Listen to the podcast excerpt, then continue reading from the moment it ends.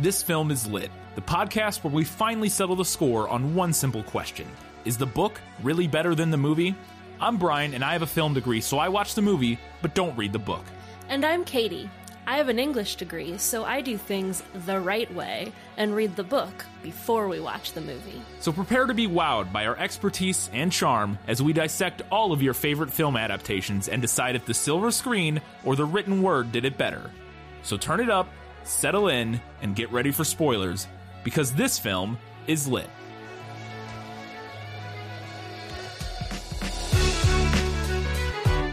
And there, when the sky was darkest, was a glimmer of hope. Was it the moon? No. It was Michael Sheen. it's New Moon, and this film is lit.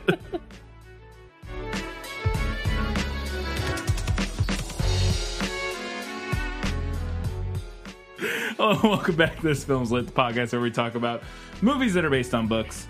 We are elbow deep in the new moon or the Twilight Saga. We just wrapped up uh, our reading and watching of Twilight Saga New Moon, Halfway point. the halfway point in the book series, the two fifths point in the movie series. That'll be fun. We get to do two.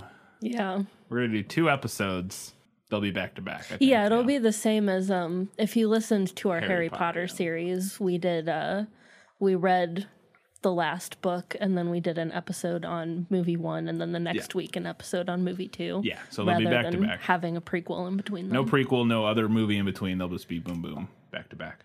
So uh, that's what you can look forward to for when we get to that. But uh, we'll talk about Michael Sheen when we talk about him.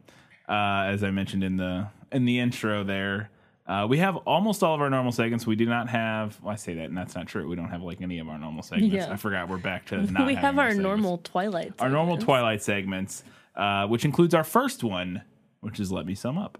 Let me explain. No, there is too much. Let me sum up. if you're new here or don't know anything about Twilight, haven't read, haven't seen them, uh, that's fine. You can still listen and enjoy the episode, and we'll give you a brief little rundown about what happened in New Moon.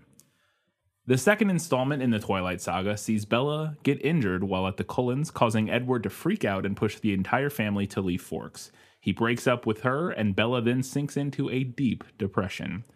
Bella begins to pull herself out of that depression after hanging out with Jacob Black, who we met in the first movie and book, but then he seems to abandon her as well. She finds out that Jake has become a werewolf, but before she can really do anything about that information, Alice returns to Forks and whisk Bella off to Italy to save Edward from committing suicide, which he is doing because he thought that Bella had committed suicide, Yes. hence fulfilling their Romeo and Juliet Yes. uh, parallels. Yes, it's not subtle. No. After rescuing Edward, the Cullens vote to turn Bella into a vampire. And Edward says that he'll do it, but only if she marries him. Uh, it's against his wishes. This whole premise is he does not want her to become a vampire. Meanwhile, Jacob reminds them that if any of the Cullens bite a human, they will break the treaty that goes back centuries, and the wolf pack will have to go to war with the vampires. That's pretty much what happens in this one. Um, nah, 60% of it is just Bella and Ed and Jacob hanging out, Pretty much. just like the first one. Let's get into some of those differences and start with what was better in the book. You like to read? Oh, yes. I love to read What do you like to read? everything. All right, uh, I didn't have a ton of stuff for better in the book, um, and that'll we'll see. What I mean, I had stuff, Yeah. but not as much as some of the other segments. I feel like. Yeah, but my better in the book was a little bit shorter. Um, my first note here jumped straight to her birthday party at the Cullens. Yeah. yeah, I didn't have anything for until page 100. Yeah. so Um, Emmett gives her a car radio, which he puts in her truck, um, and he's out installing it when she unwraps the empty box, and she just like says, "Thanks, Emmett," and you can like hear him laughing yeah, a ways away yeah, outside. out in the distance. Yeah, Yes. which I thought was kind of a, a funny way to show that Yeah. he can still hear her. Yeah, because of his vampire Yeah, abilities. Yeah, that is true. That is a fun little. I I forgot about that gag. I, I I've read this book over the course of quite a while, so some of the early early stuff Yeah. I was starting to forget.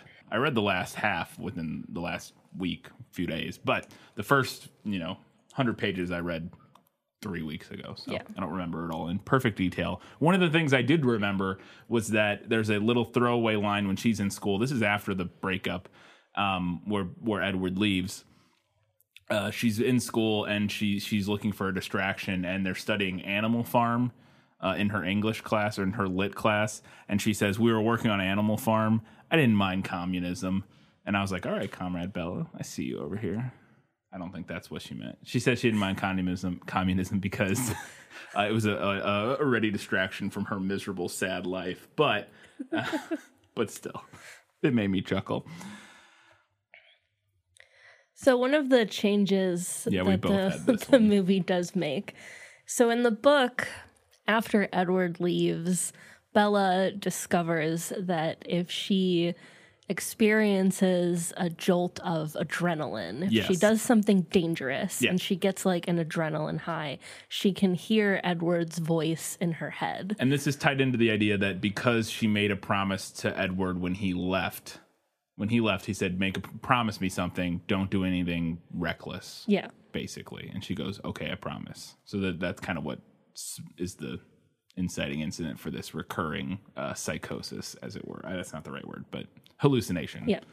So in the book, she hears him in her head whenever she does something dangerous, like admonishing her, yeah. and telling He's her to Don't, stop. Bella, stop. Whatever. Yeah. In the movie, yeah. she like straight up hallucinates him as like a ghost A ghost, vampire yes. standing next to her. I, I there surely they did this so that for people so that uh, Edward was just like at least somewhat in the movie like Mm-hmm. people could still see him and be reminded of him I guess because I did think or to maybe clear up any confusion with potentially like the the voiceover it would be obvious to me I feel like who yeah, I, I do wonder if maybe they were worried that if they just had a voiceover, that it wouldn't read as like her hallucinating him. Yeah. like maybe well but see this you say that that that how are you going to say maybe it would read as what I don't know. as him communicating tel- uh, telepathically. telepathically. Because that's legit what I thought reading the book, what was happening for like a while. I legitimately thought that he had come up with a way to somehow like one way Yeah. like, communicate To, like, because because shout at her it's not outlandish the brain, because the brain sphere. yeah, because we know that um, he can sense people's emotions and stuff. So I thought, okay, maybe he figured out a way to some. Yeah. And and the whole thing is that he can't with her, like he can't read her Right, thoughts. he can't read her thoughts, But, but, maybe somehow there's something where she's in peril, he senses it and can somehow like, you know, mind blast um, uh, a warning to her. But then uh, there's some moments later on in the book where it becomes obvious that that's not what's going on. That it is in fact just like her hallucinating Yeah. this or somehow. she's like hearing his voice in her head, and in the movie, she sees hallucinations of him, and it's so troubling. yeah, I don't think this troubled me as like a 16 year old. As an adult, this this deeply troubles me. The text, both texts, Yeah. the book and the movie, treat this as like not that big of a deal. it never gets brought up. and I'm like, this is a big deal, you guys. She's hallucinating. Yeah. I'll This is not okay. This is a point to talk about it now. I had this in my general notes, but this is since we're discussing the whole hallucination thing, it makes sense now. I thought it was really weird that she has a line later in the in the in the book where she's after she's reunited with Edward, she's got a she's considering mentioning to him that she was hearing his voice, mm-hmm. and she says, "Would he think I was crazy like everyone else?" That's the verbatim line from the book, and I and I'm like, "Did did I miss? She didn't tell anybody else about this, I don't think she right? might. did I miss? She might have tell told Alice? Alice? She might have told Alice, but, But if she Alice did, doesn't- there wasn't like a big A thing big made thing out of made it, or out I would have I think remembered. she might tell her on the plane. Yeah. while they're flying to Italy.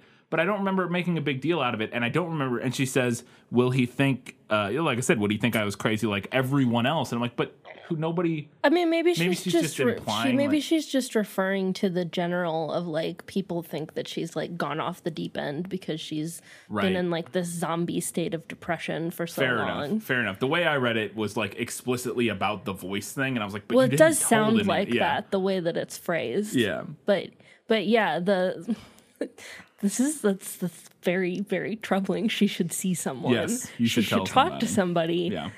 And even once they're reunited and it stops, there's something you gotta talk. There's some something potentially, uh, you know, you gotta have discussed there yeah. and like figure out because like that could be. I don't know, but I wouldn't be surprised if that's some sort of sign of like early of like an early sign of potential like uh any manner of like potential cognitive like issues Yeah. potentially. Like if you're having legit audio auditory hallucinations and like you know hearing voices i would think that that's you should definitely talk even if it stops for a while you should probably still tell talk to somebody yeah, about it Should should probably yeah. yeah Yeah.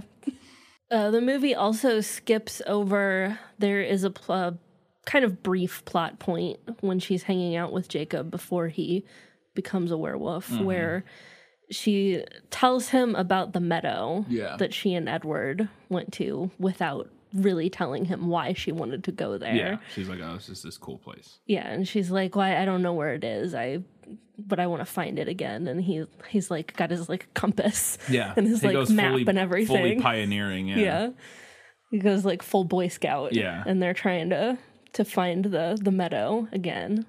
Yeah Which I, I get why the movie cut that, but I did think it was kind of cute, and it was something that they did besides just like Yeah. fix motorcycles. I will say that is one of the things that the movie does, which is maybe a weakness, and so I guess I could mention it here and better in the book, is that um, it, it does, and it's a similar thing to what we commented on the first one, is that it does because of the the time limits of a movie. It's a two hour movie; they don't have a lot of time. It does shortchange a little bit of Bella and Jacob's relationship, Mm-hmm. a little bit. I think it does actually a better job than the first one with Bella and Edward Oh yeah, in terms of us understanding why they hang out and why they get along and what makes them like attracted to each other and that sort of thing.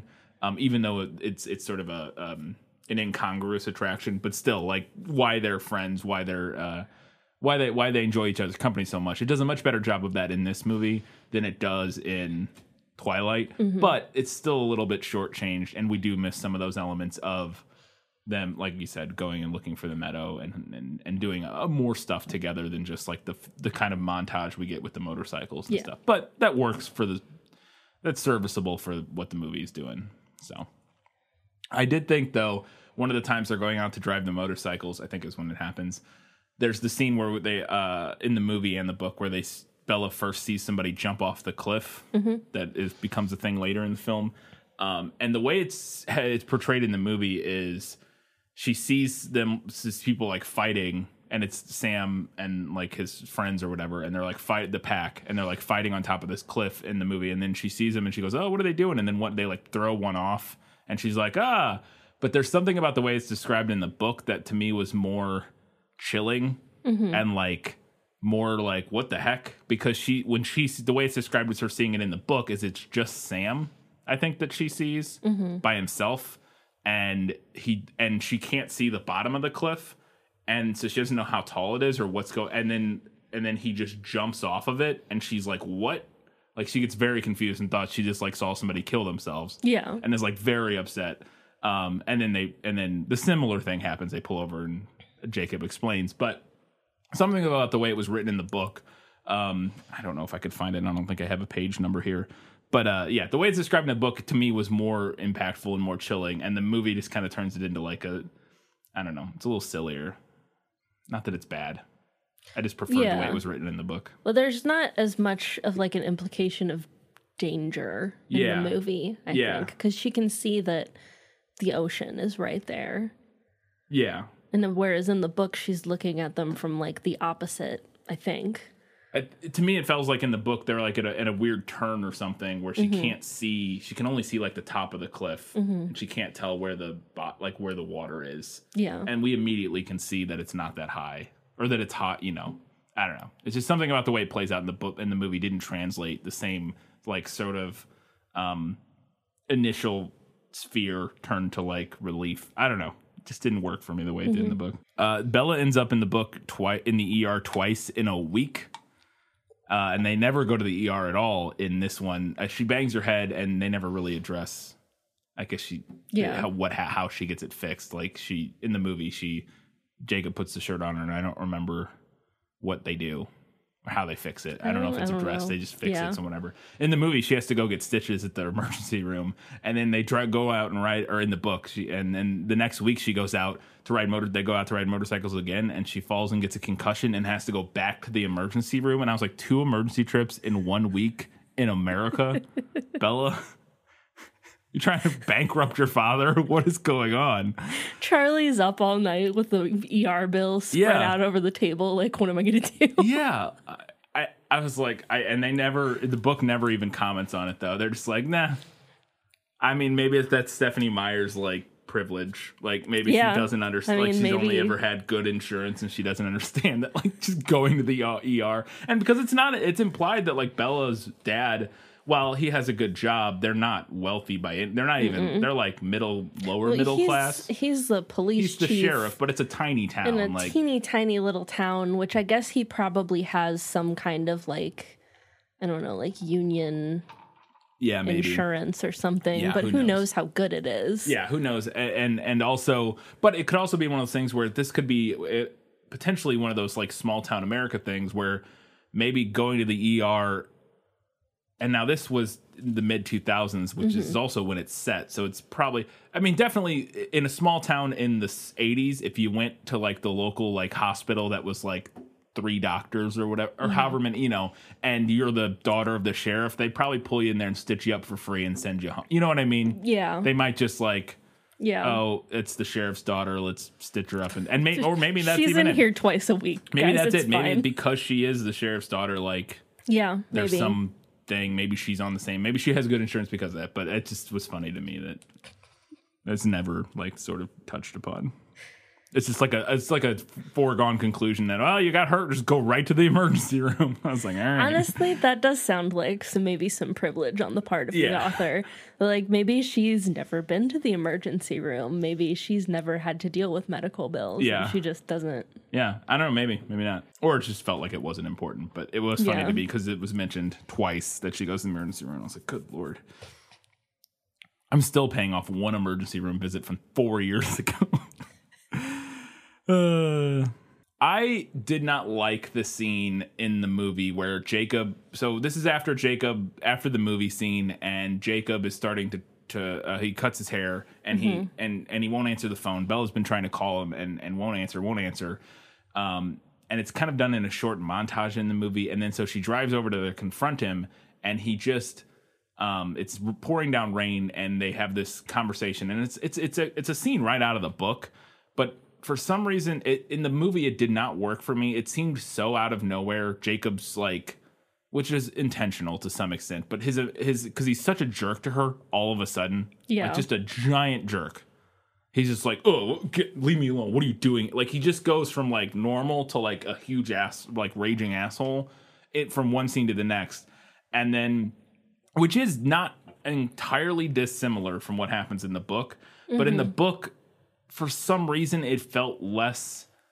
Maybe partially because it, it I, from my memory in the scene in the book, Sam and them are like nearby where they mm-hmm. can hear him, and it feels like he's maybe putting on a bit of a show for them. Whereas in the movie, they're across an entire field, and it's just him and her talking the way that that scene plays out in the movie felt completely like if I hadn't read the book, I wouldn't get why what this interaction was and why he had and and now again, you're not supposed to understand yet why this is going on. But they never come back and address it. Like Jacob comes back and is like, "Oh, I'm sorry earlier. I was being a jerk." But they never like. I feel like the movie never goes into why he was being a jerk. Maybe it does, and I, I, I don't know. Something about the way that scene plays out. I also think that Taylor Lautner in that scene maybe just doesn't do a great job. Maybe it's the performances that make it not work for me. It just feels so like this weird stilted like I'm angry, I'm mm-hmm. mad. It, it none of that scene worked for me. The one in the rain where they, she confronts him and then he's like just yelling at her and stuff. It I, I I didn't really like it in the book either. To be mm-hmm. fair, that whole section where she doesn't know why Jacob's being a jerk, I just found incredibly frustrating to read. I did like that eventually, and we'll get to it because it happens in the movie and the book. But I did like eventually that they sorted it out relatively quickly, and that we didn't spend like chapters and chapters of Bella like not understanding why the, the like what the secret is and like all these things. But the short time where it does happen in the book, I found incredibly frustrating uh, to read, just like obnoxious. It's like just okay, um, and it translated into the movie in a way that was somehow more obnoxious and less like because I had less of the supporting details of the mm-hmm. world. I feel like that it just it didn't work for me in a in a way that it already didn't work for me in the book. I don't know. Didn't like any of that. Yeah, no, I get it. I think having it be a little bit more drawn out and having the extra detail leading up to that scene Yeah. is helpful. Yeah. And I guess the other thing is that it just it's so we we eventually I guess it's just never satisfying in either medium for me because eventually we get to the point where it's like okay, he he's we find out that okay, he's a wolf. Jacob's a wolf and this is a secret that he can't tell. He's bound by some oath of their tribe or whatever, so he can't mm-hmm. tell her. And there's also some some level layer to it of he also has like heightened like anger responses to things because of this sort of I was calling it the wolfening. wolf yeah his wolf dna blood his Yeah, wolf blood or makes him whatever angry. makes him angrier like he has a shorter fuse and that sort of thing but this particular scene in both the movie and the book where she goes to confront him and he's just an outright jerk i didn't get why. Like Yeah. like i don't understand even in the context of the story where okay you have a shorter fuse. He doesn't he, he it would be one thing if like she comes over to talk to him and he's like oh hey i'm sorry i haven't talked to you recently. I can't tell you what's going on. And she's like badgering him and then he mm-hmm. freaks out on her. That would make sense. You know what i mean? And then he's like look fuck you. Get out of here. Like i can't tell you know like if it built from something but she shows up and he's like what are you doing here? And it's like what is the what? I, I just didn't get what the I guess I didn't get what the meta narrative of or like what not the meta narrative. I didn't get what like the subtext of what that scene was supposed to be. Like what what what in real life is this supposed to be echoing? Just like the moodiness of boy of like teenagers, I guess. It, like really like is that what it is? Maybe. I think part of it, may, my theory, I think Stephanie Meyer at some level wanted it to mirror how Edward treated her. Right. The go on get, Right. as you called it Yeah. in a later segment. yeah. Also, I kind of think that she maybe only knows how to write one type of intriguing male love interest. Yeah. Yeah, I guess that's the thing because it makes sense to me with Edward. Yeah. And in there, and, and in the beginning of the book, when he kicks her out and is like, "Get out of here," um, and and and does the like, I, I never, I don't, you're not good for me, all that sort of stuff, and, and breaks up and does the, um, it's not me, it's you, so that she'll actually leave thing. I get that, but in this situation with Jacob, again, it just doesn't, and it also, but that also jives with Edward, kind of just in general, like Yeah. he's a colder person and like it so it doesn't feel out of like literally um it doesn't feel out of character even though it's it is out of character to an extent he is like lying and that sort of thing. But yeah i think the thing with jacob is it just it it it to me it would have made more sense if eh, because she's also not done anything that like means that he can't be around her. He's okay he can go be part of this pack why does that mean he can't talk to her anymore like i don't think, get Well, I think we're supposed to surmise from meeting Emily later that he feels oh, like it's not safe for her to be around him. okay Which, again, i guess that's only one type of intriguing male love interest. Yeah. I guess that's what it is. But to me, it's just it, it, it felt so incongruous with Jacob that I didn't even. And maybe that maybe that maybe that does work in that regard. The fact that his his in in the movie that scene where he's yelling at her felt so poorly acted. Maybe it is intentional Yeah. potentially because he is putting on like a a show. It just to me it it, it didn't feel. Whereas Edwards was obviously an act for the benefit of mm-hmm. getting her to leave. That didn't necessarily feel like that's what to me, and maybe I just am dumb. But when i read that scene between Jacob and Bella the first time, didn't remotely read it as him like trying to get her not to hang out because he's worried that about their relationship together. To me, it just felt like he was just being like a jerk Yeah. for no reason. Like I don't know, it didn't add up to me for what in the same like everything out Like Bella and Edward's relationship added up and what happened there, but theirs didn't. Jacob and Bella's like the fall that falling out scene just sort of felt like we didn't lay enough groundwork to make that make sense to me at least. I don't know. I also prefer in the in the book that the meadow she does finally go to the meadow in the movie. Yeah. Um, there's not the scene where they're trying to find together, but she goes by herself eventually and finds it, and where she runs into Laurent. And in the movie, uh, so the whole reason she's trying to find it in the book is that she thinks if she goes back there, it'll somehow make her feel better.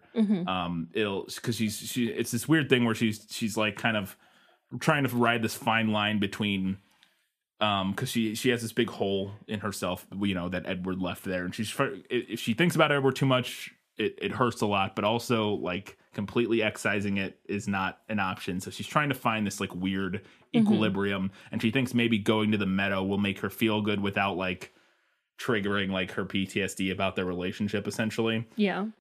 and in the in the book she gets to the meadow and it's exactly the same but it holds none of the magic that it did for her the first time because edward's not there. Hmm and in the movie she gets to the meadow and everything's dead.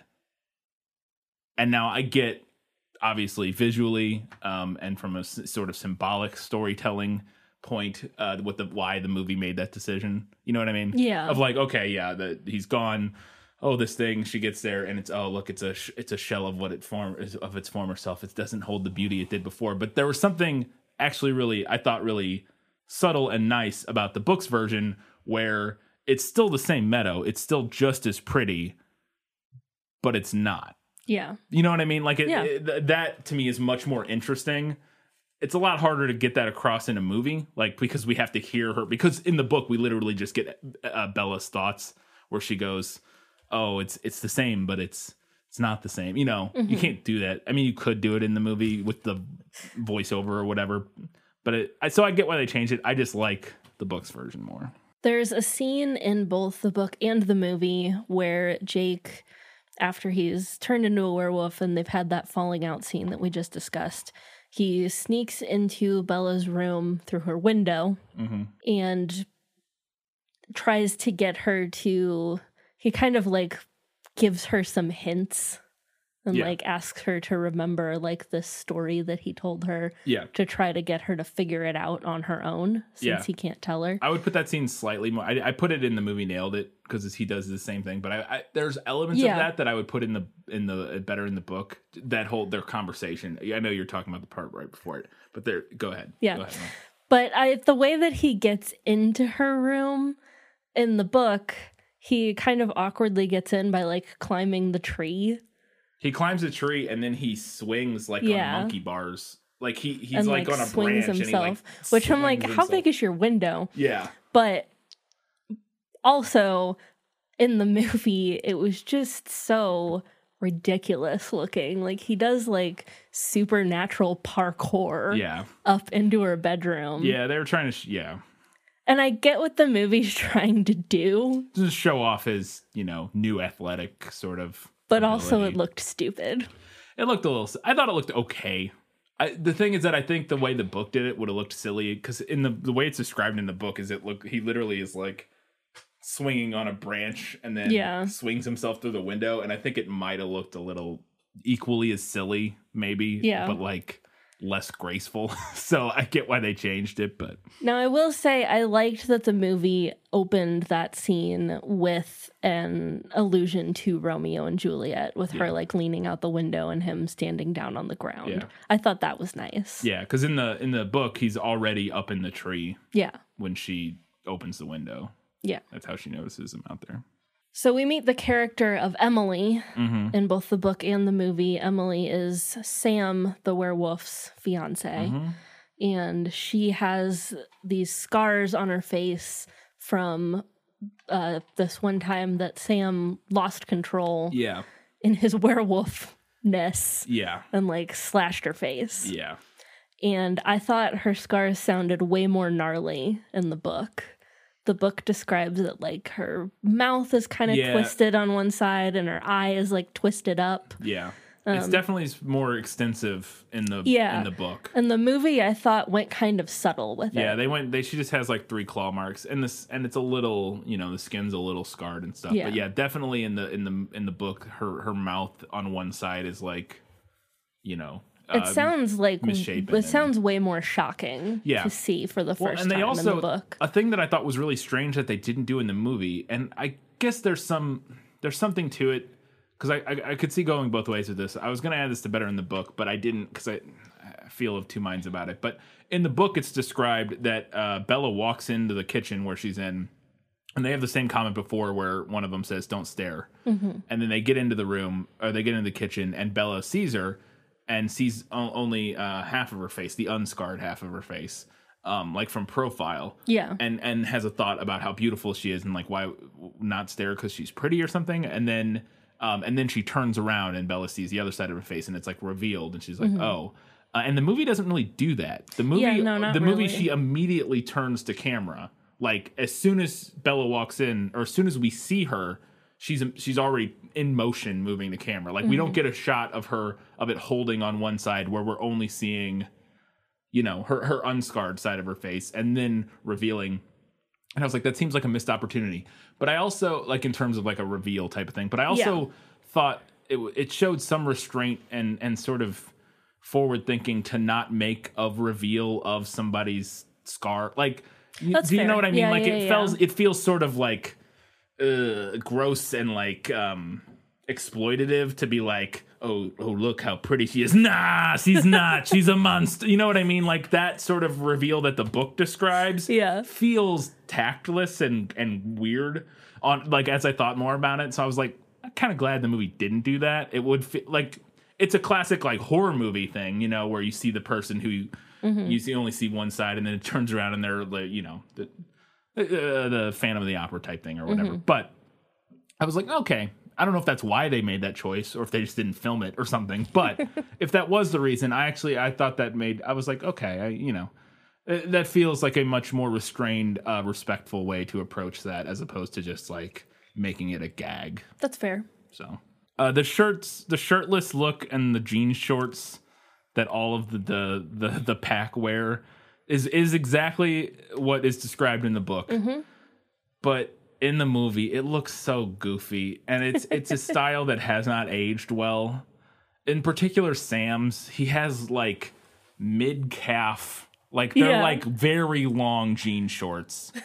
Um, and they're like They're like the cut off short pants that and they're were, cut, but yeah. they're cut off, like Yeah. they're ripped off jeans, and it just looks, I don't know, it looks a little silly. Like it looks, so, I don't. It's something about it's that longer short. It's it's just I think if they were shorter, like they Mm-hmm. would look less silly. Like if it, they were, but even then, like the shirtless with just the jean shorts, it's.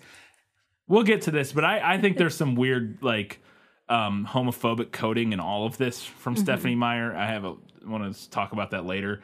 Um but yeah, it just it doesn't look good. It looks silly. Like it always kind of made me chuckle in the movie. And so I haven't bettered the book because even though it's described in the book, you can't I'm not actively seeing it. So I can just imagine like a more reasonable length short or something. Yeah.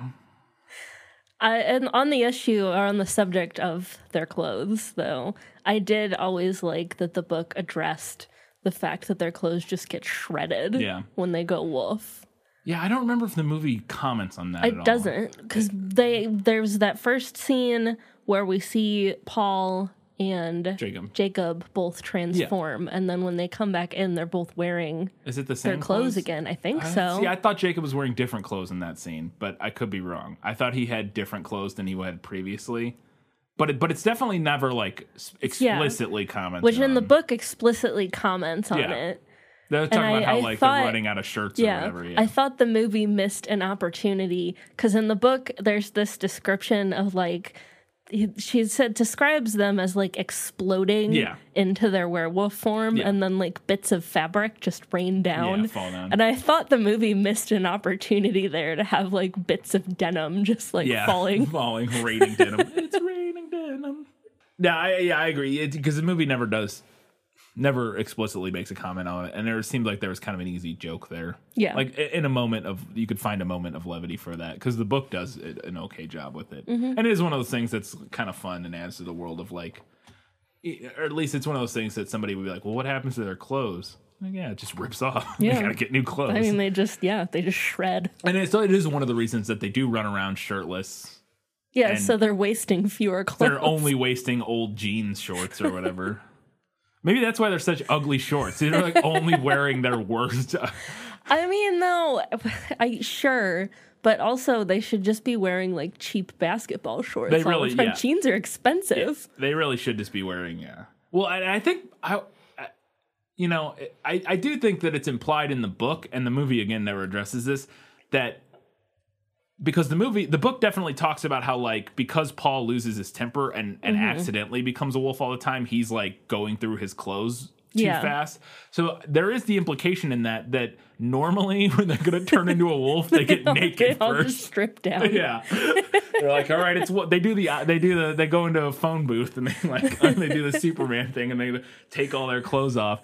But I do wonder, and but it's just easier with. But the basketball shorts would be better instead of like jean shorts because they can just whoop. No. Yeah. what they need. This is a great joke. Why is this not in there? They need the the LeBron uh, rip away basketball pants. Tear away, tear away pants. tear away- Yes. with the buttons and when they're going to turn into a wolf they just throw them up in the air and then transform into a wolf i yeah uh Amazing. that would be that's got to be in one of the like terrible uh spoof movies that Yeah. like vampires suck or whatever but yeah because I, was like that would that would be better is if they had that and they would actually look better if they were just wearing like basketball Yeah. pants or something instead Yeah. of like terrible cut off jean shorts yeah ugh anyways So there's this uh, plot point threaded through the first part of the book before we get to the werewolf reveal that there are hikers um, disappearing or turning up dead. Yeah. And the movie does a um, bad job with this whole plot line. Yeah, and like some people have seen like this massive animal and they think there's like a huge bear on the loose. Yeah.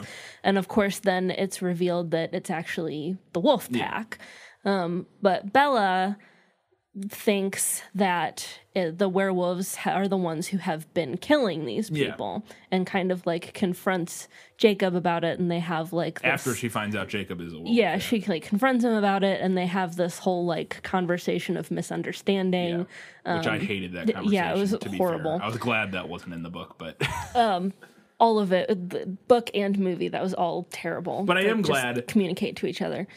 In the book that that at least happens quickly. It was one of the things I mentioned that at least like she doesn't think he's he's around killing people for like chapters and chapters. Yes. It's like she thinks They it had- and then and they have, like, one conversation. And I was like, thank God, I would Yeah. have lost my mind if I had to go and spend chapter after chapter of her like trying to figure out what to do about Jacob murdering people. I'm like, oh, But this is so poorly set up in the movie.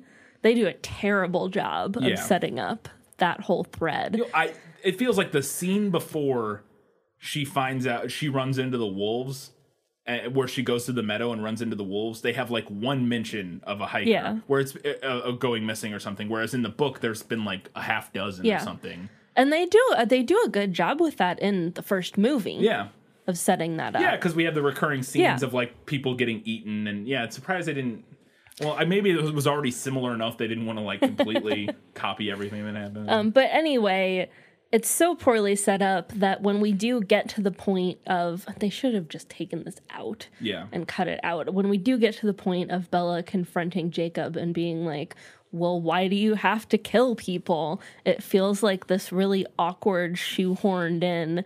Like, and if I hadn't read the book, Yeah, I'd be like, why what? does she think that? Yeah. Yeah, we literally hadn't seen anybody be killed. We'd heard Yeah. one person like mention it offhand. Like I think Harry mentioned it in the kitchen or whatever. Yeah. Um but yeah, we hadn't seen anything. We hadn't cuz there's yeah, it, if you didn't read the book, you would be like, "What? Why is he killing? Who's he killing?"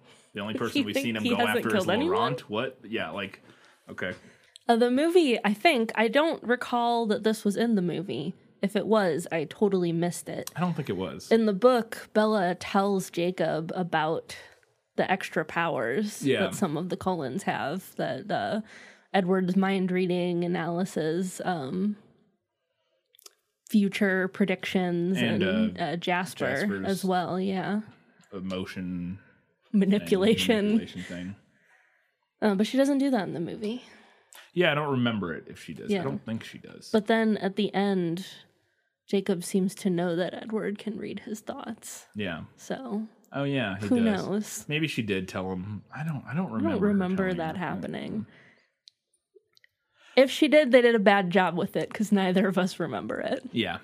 Um, this is another thing, uh, and we have this this particular scene. Uh, we have a lot to talk about in later sections because overall we we liked what the movie did with uh, with Bella's cliff diving scene. But um, one of the things that I thought the, the movie kind of failed at, that the book did a much better job of, was explaining her motivations behind going up there in the first place. Is that in the movie, it, it's it just seems sort of like she's she's we get we get the implication that she's like alone. She talks about being lonely, Yeah. um, because Jacob's out on patrol all the time, uh, and when she's alone, she you know she gets sad and blah blah blah, and then and then Then she I decides to go. she goes up to the cliff and it's almost left ambiguous to us as a viewer as if maybe she is going there to like try to kill Yeah. herself like Well, i think the- that's yeah, the maybe what the movie's trying to do is play like us as Yeah, but like, it, it ends Edward up or whatever it ends up feeling like we go point A to point B to point G. yeah yeah she's like i'm alone uh when i'm alone i i, I, I you know i get i get uh it's when it's the hardest and then she goes up to the cliff and then she jumps off and you're like what and then afterwards she's like oh i wasn't trying to kill myself and you're like oh okay i guess Weren't, weren't you? where in the book it's very clear that like her and Jacob made plans to go jump off the cliff, and then, uh, And then Jacob he, has to leave. He has to leave because they They just- uh, they spot Victoria Yeah. or they catch her scent or something like Yeah. that. So he's And going he- to chase yeah. her. And he's like, "I'll be back. Just stay here." yeah, and she's like, "Well, I'm gonna go jump it off the cliff she's anyways." like, I'm gonna, I'm gonna go do it by myself. and it is a similar motivation of still like she doesn't like being alone and she wants Right. that thrill and, and to hear Edward. You know, it's all similar things, but it's just the movie tries to leave us in the dark, and it and it and they do, but it doesn't. It doesn't add do. Yeah, it doesn't like, do what they want it to do. Yeah, to me, I'm like, I'm I you know, and maybe it would to somebody who's never read the book, who because maybe you would be like, oh wait, is she trying to kill herself? Like maybe it Mm-hmm. do, it is because we know that's not what's going on. So like maybe that like misdirection works for somebody who hasn't read the Yeah, book, maybe. potentially. Whereas for us, it wouldn't. I don't know. Um, but I just thought the whole thing was a bit muddy and didn't.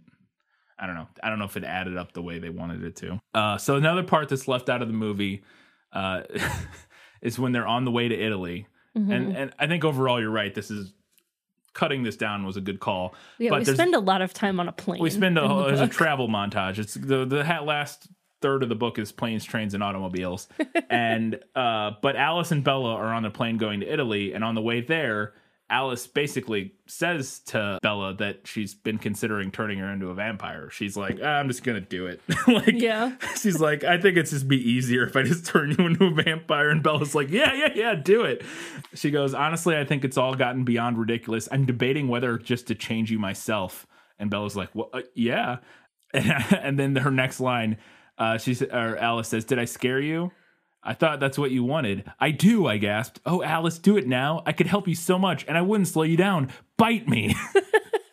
and uh, that scene's not in the movie, um, but it, I liked it, and it fueled my my Alice Bella slash fix. So uh, I uh, I enjoyed that scene in the book, but overall, they we do spend a little too long Yeah, it's a, a lot of time flying and driving and flying on planes and having quiet conversations. yeah. When they do get to Italy and Bella has to race across the square in Volterra, she stops Edward just in the nick of time, kind of. Um, and if you haven't seen the movie or read the book, the whole plot we, we explained he was going to commit suicide, but the way he was going to do that is he's going to reveal himself in this crowded square so that he's shown to be a vampire, and then everybody would see him, and this would force the The the Volturi. Volturi, who are like the high council of vampires, Yeah. to execute him essentially for breaking their main rule. Because you can't just kill yourself as a vampire. Yeah, apparently not. Apparently not. Uh, but the movie leaves out, I mean, they kind of hint at it ish. Yeah, they, yeah, they do leave it out. But yeah. there's this whole moment where when she stops him, when he thinks that because she's there, that means that he's died and, gone, gone to to some kind of Af- heaven. afterlife, yeah, Yeah. heaven or something. I, I, that, and there's like the brief moment where, yeah, and she ex- has to convince him that that's not what's going on, and there's Mm-hmm. a hint at it in the movie. I didn't think that made any sense to me in the book. I was very confused at what was happening because I was, and then I realized, oh, he thinks he's dead because, but I'm like, but why would he have? How would he have died?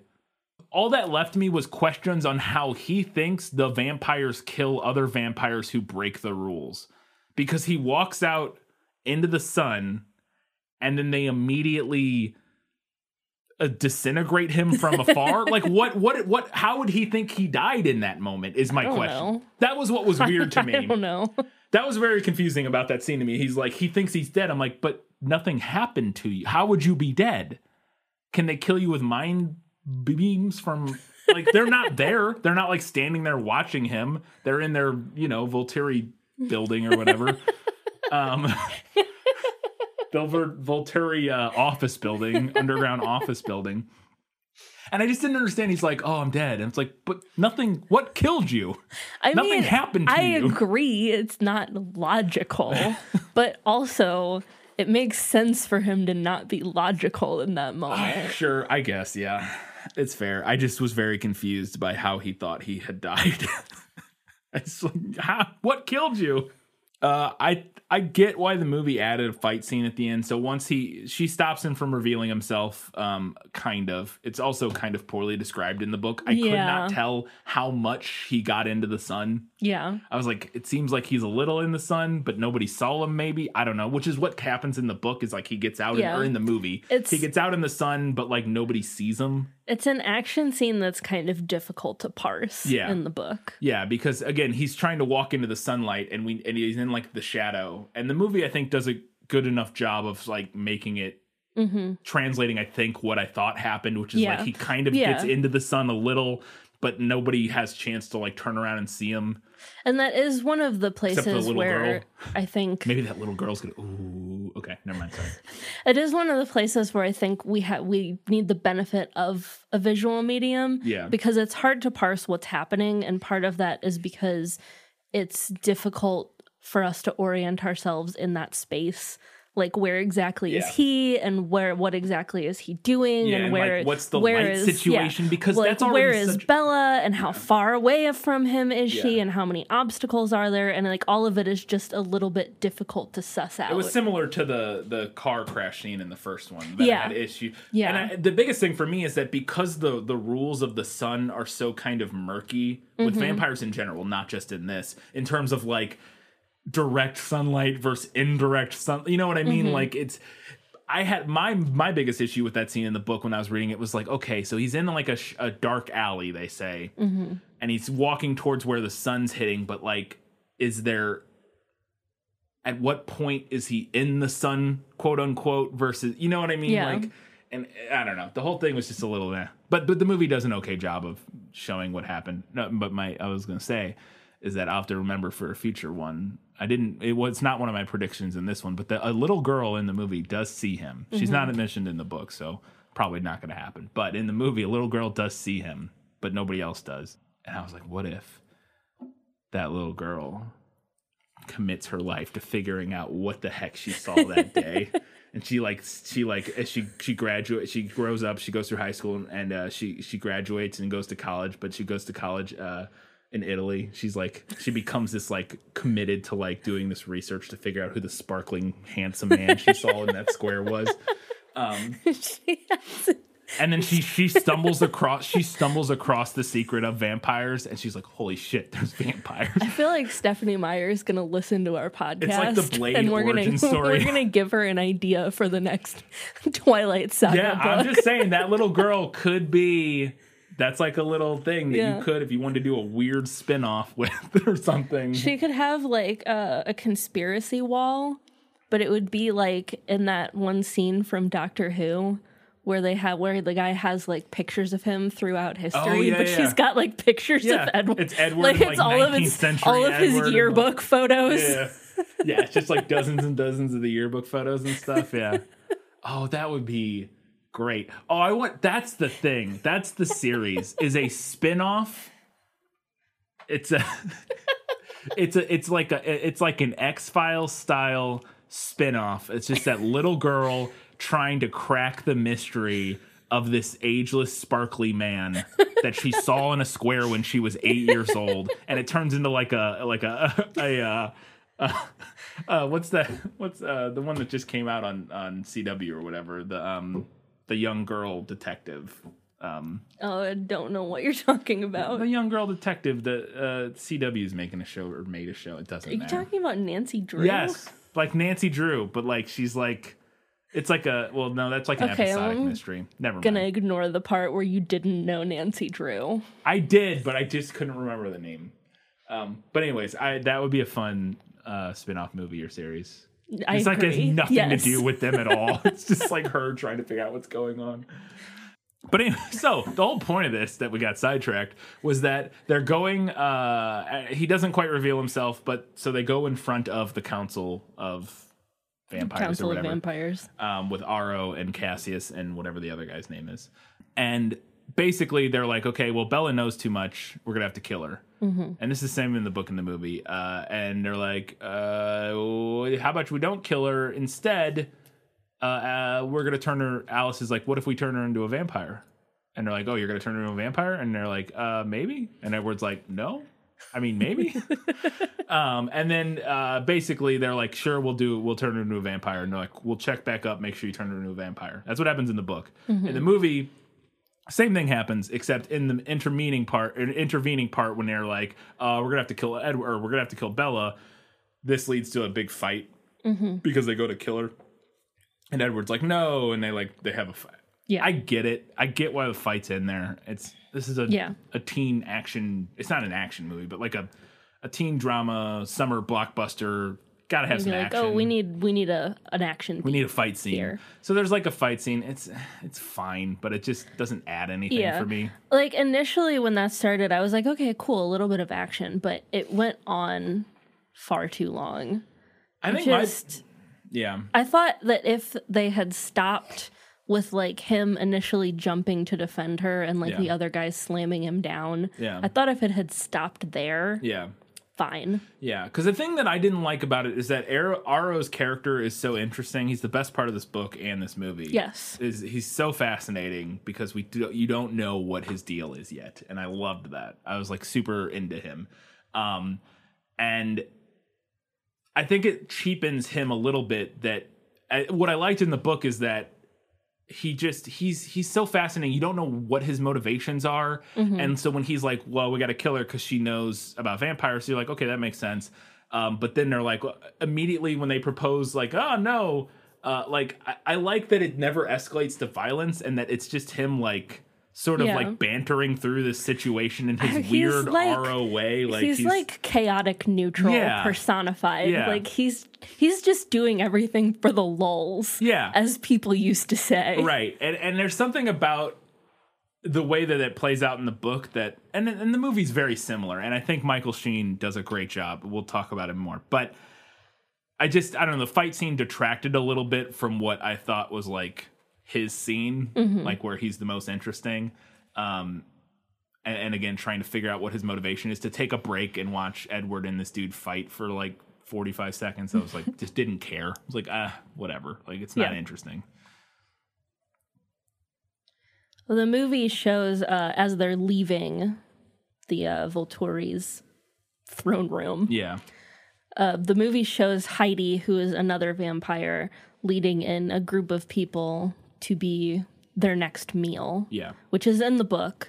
Um, but the book mentions an old woman like clutching a rosary, Yeah. which I thought was like a great gruesome detail. It's really good because it, it explicitly lingers on Bella's.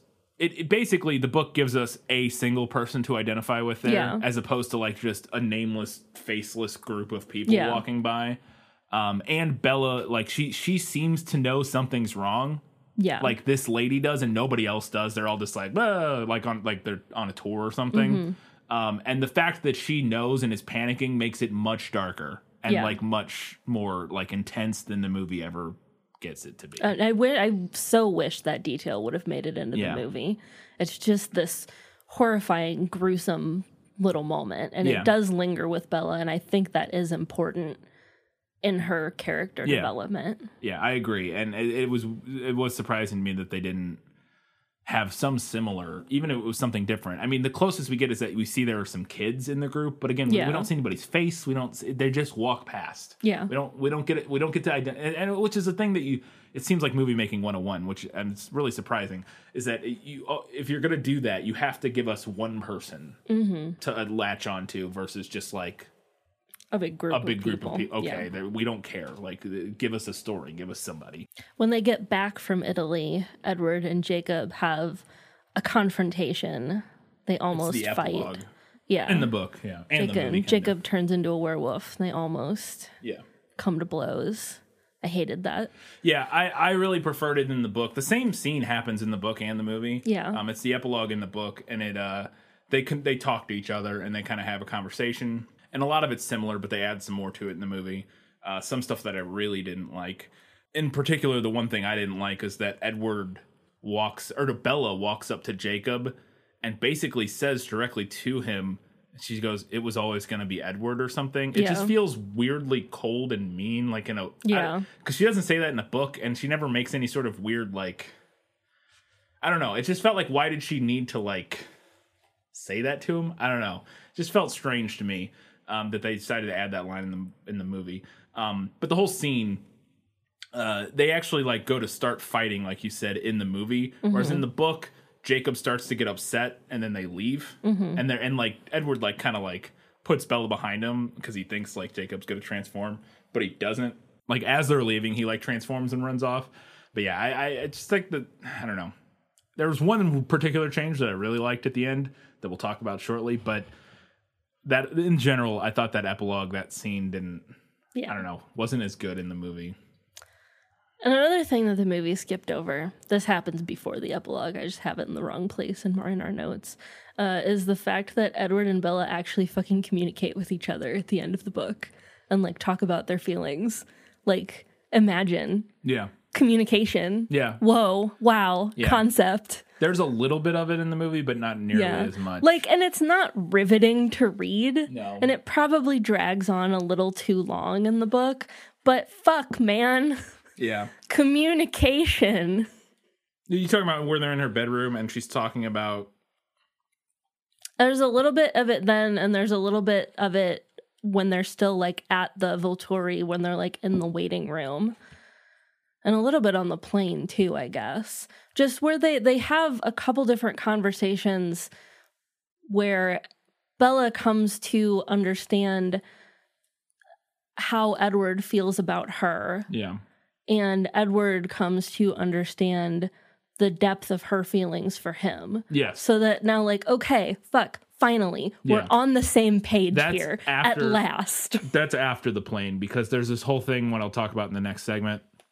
Uh, there's this weird dynamic of their relationship while they're still in Italy and on the whole plane back that I thought was really dumb that the movie Mm-hmm. does away with, which we'll we'll talk about because they kind of do it in the movie. They do it in a different place, but we'll get to it here in a second.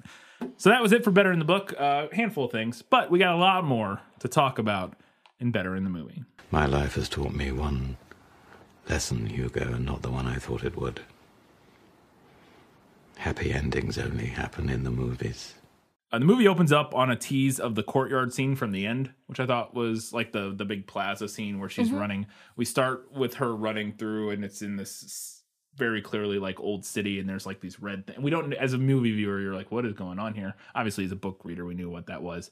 Um, but I think it's a fun tease to the end where she's running clearly for something, and then I thought it was also a clever cut that it then transitions she runs through the crowd and passes through some people and then it cuts to her passing out coming out of these trees into the meadow.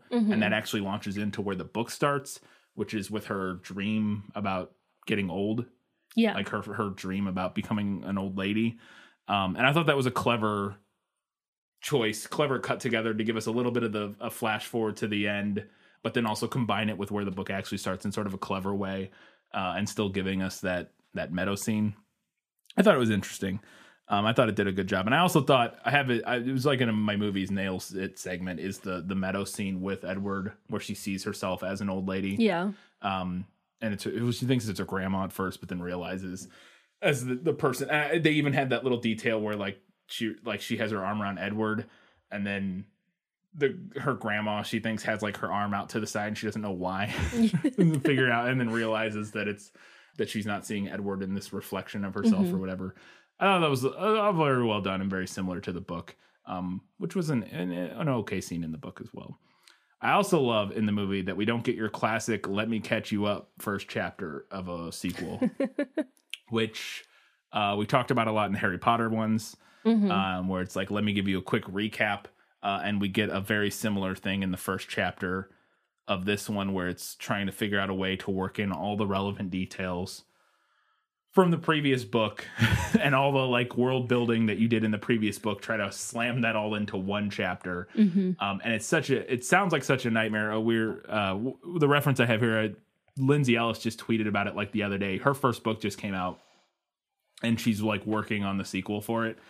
And she was ta- she tweeted about how much of a pain it is to write that to do that let me catch you up first chapter of a sequel and i was like yeah it doesn't sound because it's no way to do it there's almost no way to do it well like it always comes across as just like yep Do uh, the Babysitters Club method and you just devote yourself to redescribing what everyone's wearing.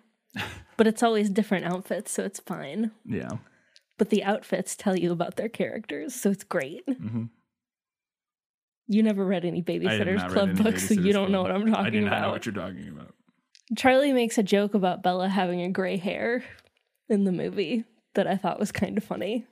And she's immediately like, What are you talking about? Yeah, she's very much caught up in her, uh, and growing older. Yeah. which the movie does an okay job of. Um, between the the dream sequence and then that, uh, and then her discussion with Edward later.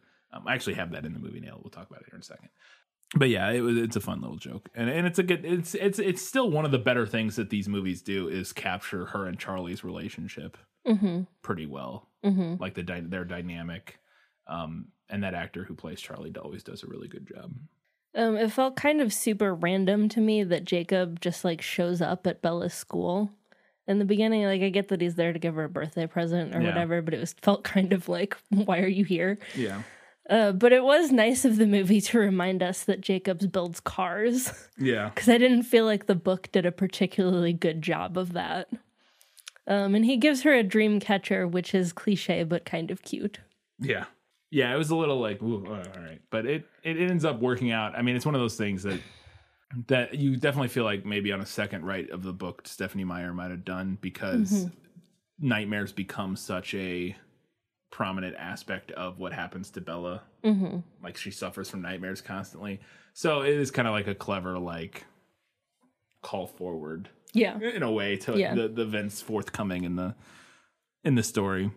I liked that the movie showed them watching Romeo and Juliet during class. Yeah, In the book, her and Edward watch, they watch it, it at home. At home. together. I thought it made more sense for them to be watching it in class. yeah. And I liked the like slow pan of all of the students like, like reactions to or- it. yeah. I also liked, and I think I had this in the movie nailed it, but it was a, it was a fun little detail that the movie included, um, and and arguably is actually maybe more effective. They're different. They're very different. Um, that that Edward knows every word to it Mm-hmm. by memory. In the book, that happens by him as they're watching it. They're like cuddling on the couch, and he's like whispering all the lines in her ear, which is cu- cute and romantic in its own way. But there is, I, I, I thought the the way it's done in the movie is a little more dramatic Mm-hmm. and makes and something about it is worked for me a lot, which is that the teacher like calls on him or something to like recite a part and Yeah. Edward just recites it without opening the book or whatever. just like and the camera just pushes in on him as he like does the whole thing. And I thought there was some fun drama to that. Like he just knows all of Romeo and Juliet. So I, I, I thought that was fun too. I also thought it was a good idea, similar to how they the first movie sets up the evil vampires hunting people throughout the course of the movie, which we don't get in the book, other than mentions of it in the first book. Uh, we see the Volturi very early in this movie, um, and it's a flashback technically uh, Of when Carlisle of when Carlisle was with yeah. them, um, because we it was mentioned early, and this is a scene that was actually in the first book that they tr- moved to this one, where when Bella goes to their house for her birthday party, Edward is like showing her Carlisle's office Mm-hmm. and talking about this painting of the Volturi and explaining the Volturi. That's that scene happens in the first book, um, and it wasn't in the first movie. We, Yeah. yeah. but they do it in the, a shortened version in this one. But I thought it was clever of them to then translate transfer into uh, us actually watching them, and then and this is when he explains the rules about vampires, and I thought that was also clever. I didn't think I have a note about it. I thought it was also a good change to move the the explanation of there being rules and there being mm-hmm. like this high order of of vampires to the beginning of the story as opposed to Alice explaining this on the plane on the way to Italy at the end mm-hmm. because that's when it happens in the book. She's like, "Oh yeah, there's a Volturi. They got. I mean, she knows who the Volturi are, but like, she's like, oh, and they got these rules. And, and although in the there's a, a funny line in the book where where Bella goes, "There are rules." Thought was funny, but I thought it made sense to move that to the front of the story here, um, and also just to see them and then see them execute a vampire, um, and see that Carlisle's kind of like, eh, Yeah. you know, weirded out by it. All that, all of that made a lot of sense to me. Um, and the more Michael Sheen we get, the better. So The movie makes the wise decision to cut Bella working at the sporting goods store with Mike, oh, thank which God. doesn't matter to the story at all. Other than that, we get a couple references to the the people being killed by bears Yeah. there, but you could do that other ways. I mean, the movie doesn't do it at all, but you could do Yeah. it other ways. Um, and we get less of Mike the incel, so that's great. Good lord, Mike's the worst. he really is. He gets he's worse than he was in the first one. He was already not good in the first one. Um, they did a good job casting him because the guy that plays Mike just looks like the worst. I also thought the movie really upped the ante in uh, Port Angeles by having her actually get on the bike with the strange guy. Yeah, so she goes uh at one point she goes to Port Angeles with Jessica to go see a movie to kind of like prove to her dad like to mainly for a couple reasons. One for herself to kind of like distract herself, but also to like get her dad off her case about not doing anything. And when she gets there, uh, she has this moment where she sees these guys outside a bar. This is what happens in the book, and she thinks it's She thinks it's the it's same, same guys. guys. from the first book Yeah. uh, who who who uh edward rescued her from and in the book she just walks up to them and, and this is the first time she hears edward's voice same thing that happens in the movie but in the book like i said they're just standing outside a bar and she just walks up to him and then gets close and then looks at him and realizes they're not them and then just kind of walks away and then that's how it ends and like you said, in the movie, they changed that to them like sitting on some motorcycles, and she actually walks up and then gets on the motorcycle Yeah. with the guy, and they ride off. And I thought this made perfect sense in like numerous different ways. One, Jessica's reaction. Jessica's Oh. really mad at her in the Yeah. book for nothing, like because she walked uh, ten feet away to look at a bar or something. Like it Yeah. seems like an, a weird It, overreaction it really does. by Jessica to her to to Bella just like kind of walking away and looking at something. I get, I get that she's being kind of like strange, Mm-hmm. but still. Whereas this, when she gets on a motorcycle and drives off, Jessica's reaction makes perfect sense. Like, Yeah. what the fuck is wrong with you? Like, you just left me here. What are you doing? like, and uh, and like you said, it ups the ante. Sort of, it's it's it's an even more sort of dramatic scene, but also it it's a a starting point for her like motorcycle Mm-hmm. the that subplot like it, it just made perfect sense like every that, whoever came Yeah. up with that idea was like that yeah. Yeah. we get a little bit of when she gets to the meadow and and the and the wolves chase Laurent away we get like a couple moments of them like fighting which was cool. Because this this is one thing you mentioned while we were watching it is that it looks a lot better than the previous movie. Um well and we assumed the budget is probably like twice if not more because the first movie made so much money. I'm sure this one's budget um, was significantly higher. Uh so they were able to put a lot more money into the cg and that sort of thing which they also had to because in the first one they didn't have wolves you know they didn't have to do anything with that they just uh I'm so glad they got a bigger budget and better special effects before yeah the werewolves. The budget for this one was 50 million, Yeah. which the budget for the first one, I believe I said was like 18 million or something. It was something crazy small. but this one just looks so much better. Yeah. Um and and now I know I one of the few things I am aware of from later movies is that they don't look great. Some of the CG has not aged super well. Um but that's there's a lot more going. Oh, the budget for the first one was 37 million and this one was 50. So it went up but not a ton. But it, it went up. I mean that's still you know. a 20 30% increase. I thought seeing a little bit of Laurent and the wolves kind of duking it out was interesting. So after Bella figures out that Jacob is a werewolf and she goes to his house to confront him about it, but he's asleep and she's like, maybe I'll wait till he wakes Maybe up. I'll wait till he wakes up, yeah. Um, but she goes outside, and in the movie, she sees the other boys, Yeah. the rest of the pack, walking up.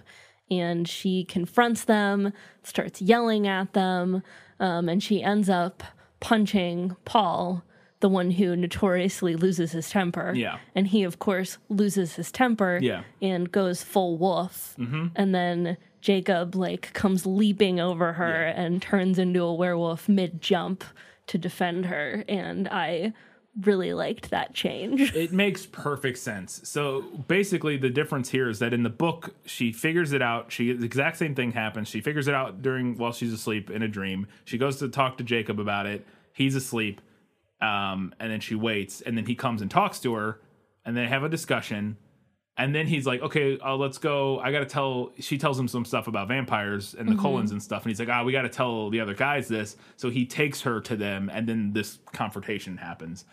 Whereas the movie kind of just pushes Yeah. that together, and it also makes a lot of sense because it it it it, it short circuits this weird thing where Jacob knows they're not going to be happy about her being there, but he brings her anyways, and then Paul just gets really mad that she's even there Yeah. and then loses his mind. Whereas it makes perfect sense for Bella to see them and be upset, even though she knows what's going on. yeah. She still thinks she doesn't know why or how, and she thinks maybe they're somehow forcing him because of his reaction and being like all weird about it. Like maybe they're somehow forcing him into this, and he does, you know, like so mm-hmm. she confronts him about it. Like, what do you do? Like, what did you do to him? That sort of thing because you know maybe in her mind maybe it's like a vampire thing like where they bit him or something you know? And so so she confronts him and it makes perfect sense that then yeah it's just the way the movie does it is so much so much smarter than than what the book does.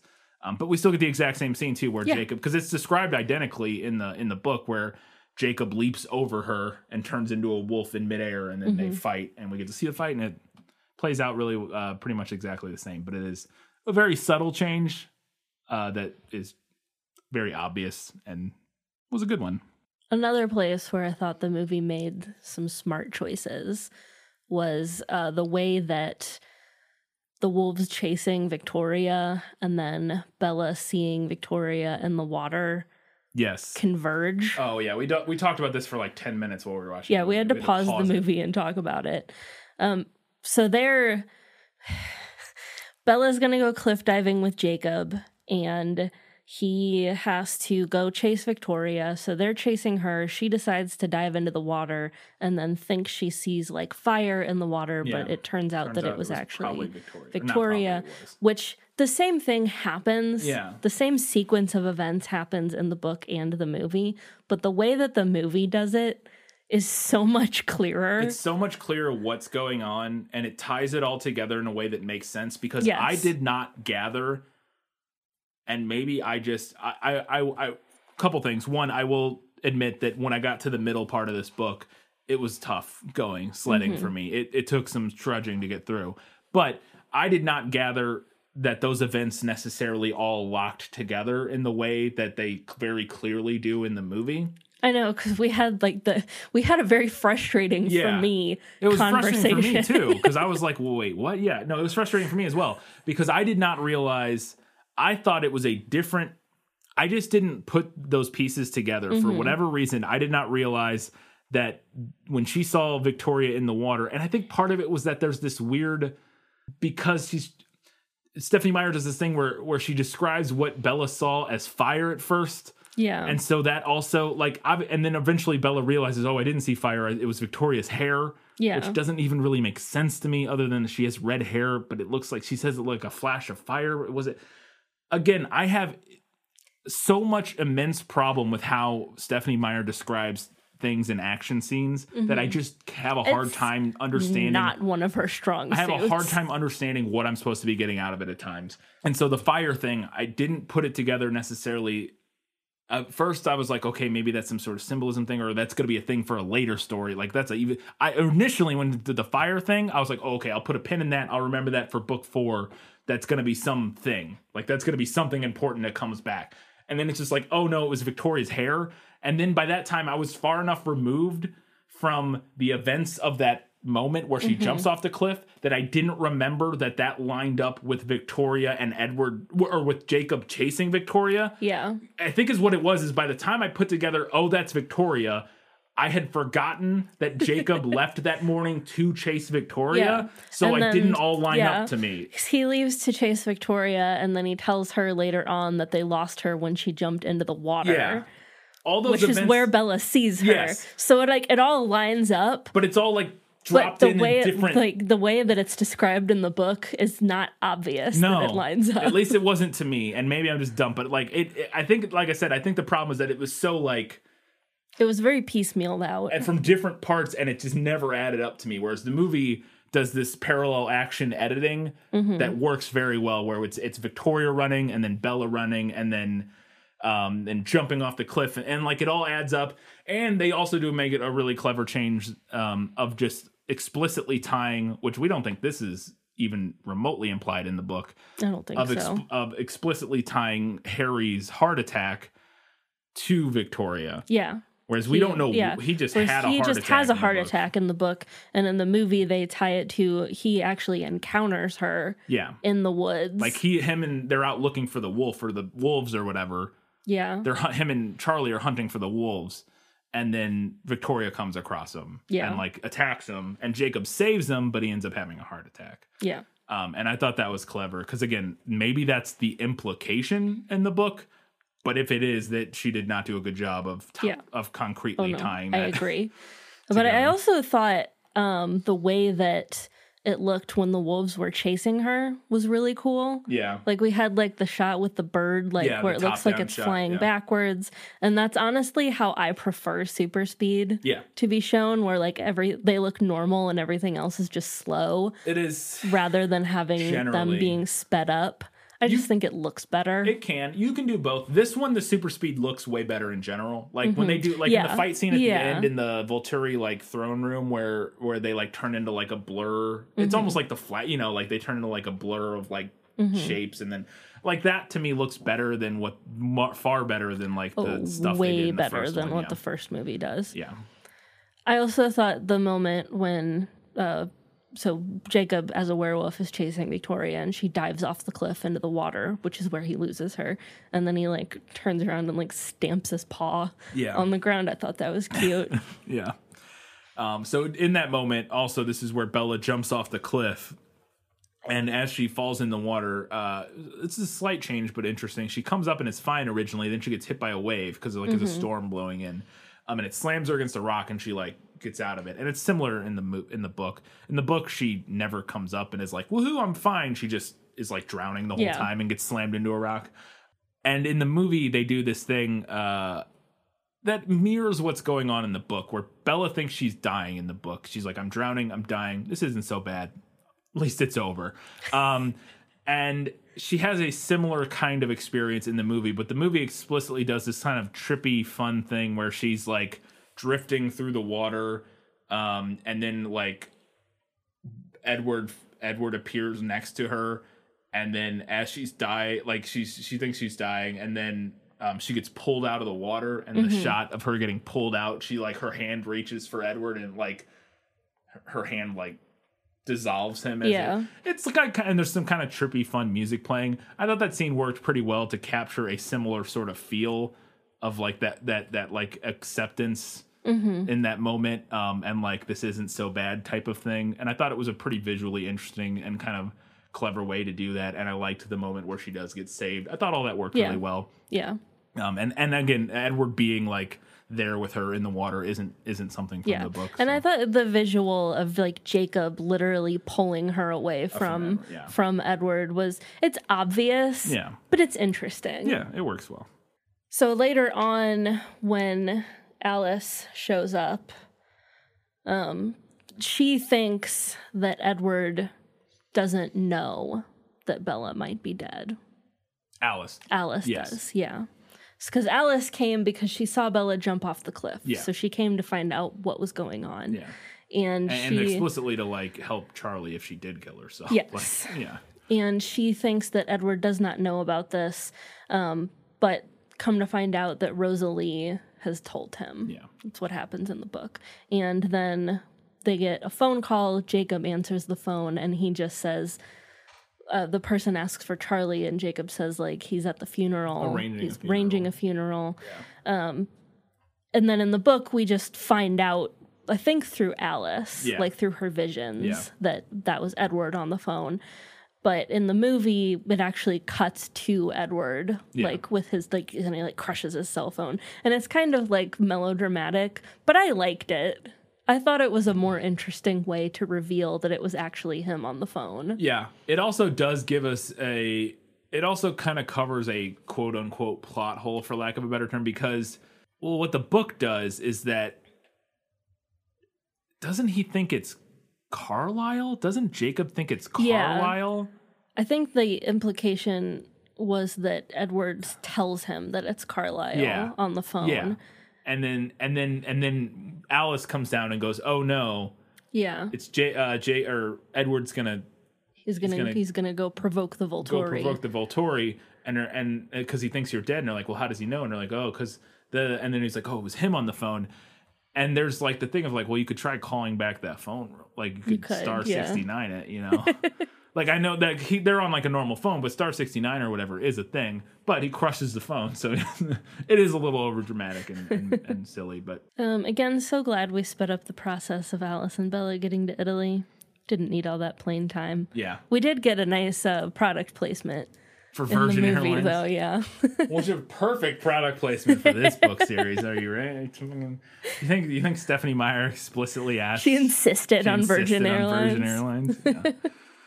uh, and then we get Michael Sheen, who's the best part of this movie, and uh, I have a feeling going to be the best part of all these movies going forward. I actually put his performance under the movie nailed it. Tr- true. I, I will agree. He does nail it because he's written very similarly Yeah. in the book. I'm not I, saying I think it's it's splitting hairs. yes. but He does nail because he is a very similar sort of zany, interesting, yeah. like you said, chaotic like, neutral. He's chaotic neutral to where you're like, what's your deal? What's your deal? Why, what, are you playing motivated by? At? What are you playing Because I here? can't tell. Yeah, what are you playing at here? Um, definitely, and and I loved that, and and it is, it does come from the book, so in that regard, it is the the Mm-hmm. the movie nailed it. But I think Michael Sheen just takes it to another level, and it's just something about him that is just so fun. Um, and he's uh. He's a very interesting guy. I've listened to him a lot. He's on like podcast. He'll, he'll like go be on podcasts and stuff. Mm-hmm. We might be able to get him on this podcast. Probably not. Probably not We should ask him Um, but uh, he's too busy being in Good Omens now. He's the Fair, other yeah. part, half with David Tennant. Um, but yeah, he's been on uh, like Doug Loves movies and stuff, and talked about his. He like he'll he'll talk at length about like his performance in these movies. Like he's very knows what he was doing. He was very into it. I, I, he seems like a very cool dude, at least from the stuff I've seen of him. Uh, and I love his performance in this movie so much, and I'm super looking forward to more of him going forward. I mentioned it earlier, but this is a huge change for me that really helped the movie. There's this weird dynamic in the book after Bella saves Edward and stops him from showing himself, and then the whole thing with the Volturi and all that stuff. They don't they don't ever take any time to talk in the book. They never mm-hmm. discuss anything at this point. And this whole time, from when she meets up with Edward again, all the way on the flight back, and all the way through like a half a scene then, like in her room or something, they have this whole dynamic where Bella thinks he is still gonna leave. yeah. And she doesn't understand that he was lying to her about not loving her at the beginning when mm-hmm. he told her to leave. And I found it super infuriating. And this is what you're talking about that she didn't get that he was doing the like the go on get routine, which is, you know, like in old, uh, not old Yeller, but whatever, pick a animal movie. Yeah. You know, where the, the kid has their parents make them get rid of the dog and they're like, get out of here. I don't love you anymore. You know, as they're sobbing or whatever. It's, it was insane to me that she, at this point, she's she's with Edward for hours, days, and somehow doesn't they don't have this discussion. It's not addressed that he was saying that to save her, to protect her, whatever. And then they finally had that conversation like days later Yeah. and I hated that dynamic because she's like talking about how like she she she doesn't sleep the entire plane ride because she's wor- like she wants every possible second. She's worried he's just gonna up and leave again because she he does obviously he doesn't love her and everything about that in the book. I was like, this is so dumb. This is so dumb. I agree with you that is too drawn out and it gets to a place of being annoying. Having been an insecure teenage girl, totally get why she thinks that he's not actually as into her as she is into him. That's fair. I get it. That's fair. That is definitely, and and I don't disagree with that. That is definitely a major uh, aspect of her character thing. It's something I had a note about wanting to discuss. Like, uh, what is her arc? I mean, we can talk about it now. I had it in my odds and ends, but might as well just do it now.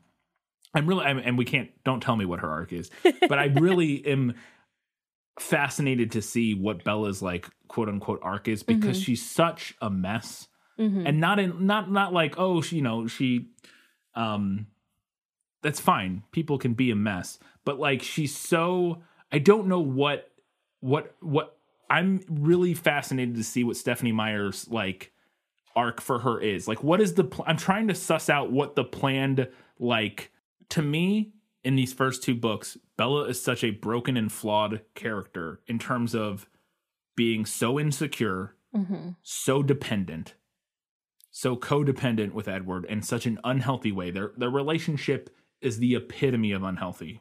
Like it's just awful. Like she's completely codependent. He is too, but at least we don't we're not in his head, so we don't get as Right. much of it. Um Here's looking forward to Midnight Sun. Right. Well, yeah, but I mean, and, but it is obvious because he tells her in the end of this one, like, you know, I didn't, I, eh, when he left her, like he he didn't do anything. He's like, I was the worst person to be around. I didn't, I just, you know, he was like, I was a nightmare. So like, clearly, he also is codependent. But their relationship in that regard is so, and like all she talks about is is, you know, how she just she's literally like catatonic for months yeah. when Edward leaves her, and it's just so unhealthy. And but I don't know. And and she has this line um in in the end of this one where she goes when she's on the plane about wanting to become a vampire. She's like, maybe if I become a vampire, I'll become. Uh, I'll be beautiful and strong enough that he'll actually love me, or something like that. And so my my question is, does Stephenie Meyer see these problems with Bella?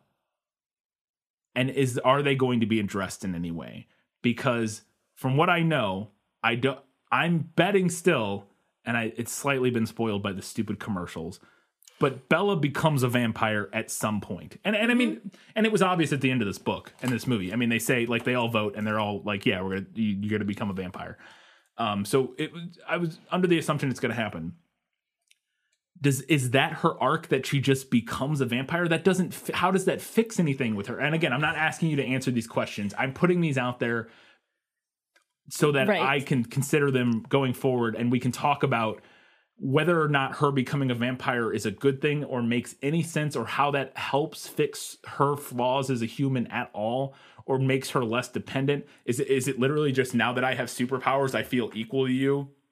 And so we can be we we can be together because now we're both equally like eternal uh undying vampires. Like it's such a weird dynamic that she has set up that I,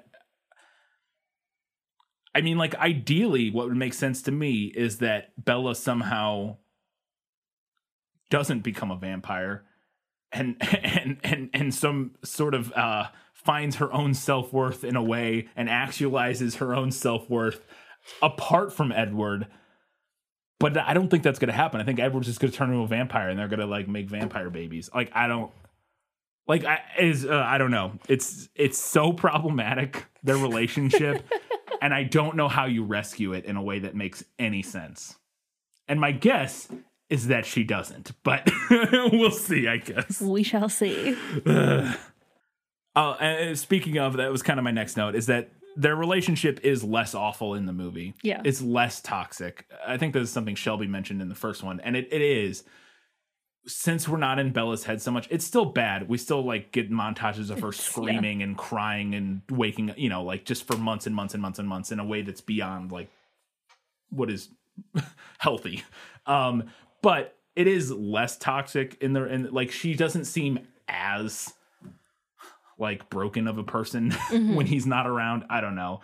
And and they're just they're not we don't constantly hear about how incomplete she is as a human with him. I don't know. We do hear it. It just feels we dwell on it so much in the book. It's so constant that it's just overwhelming and the movie has less of it so it feels better, I think. Like- And now, oh, the best part. the best part of the whole entire oh my movie, god. I want to give it to the movie just on this moment. Literally this single Literally, just for this single moment. If you can find the audio clip of this. Oh my goodness. please cut it in. This was worth the price of admission. It is yeah, yes. So Bella and Edward go to the Cullens house at the end of the book slash movie. Well, at- at the end of the movie, because that's what where this happens. Yeah. doesn't happen in the book. Yeah. And they're they do a vote on whether or not to turn Bella into a vampire. And Bella is explaining what she wants, and Edward begins to interrupt her. Yeah. And Bella delivers. God bless Kristen Stewart. Oh my goodness. The delivery of this line, she just goes, Shut up. she says it in the mo it's the most real i i can't put into words how perfect her delivery is in this moment The only thing that I can think of for it to be fair is to just vote. You don't know what you're talking Shut about.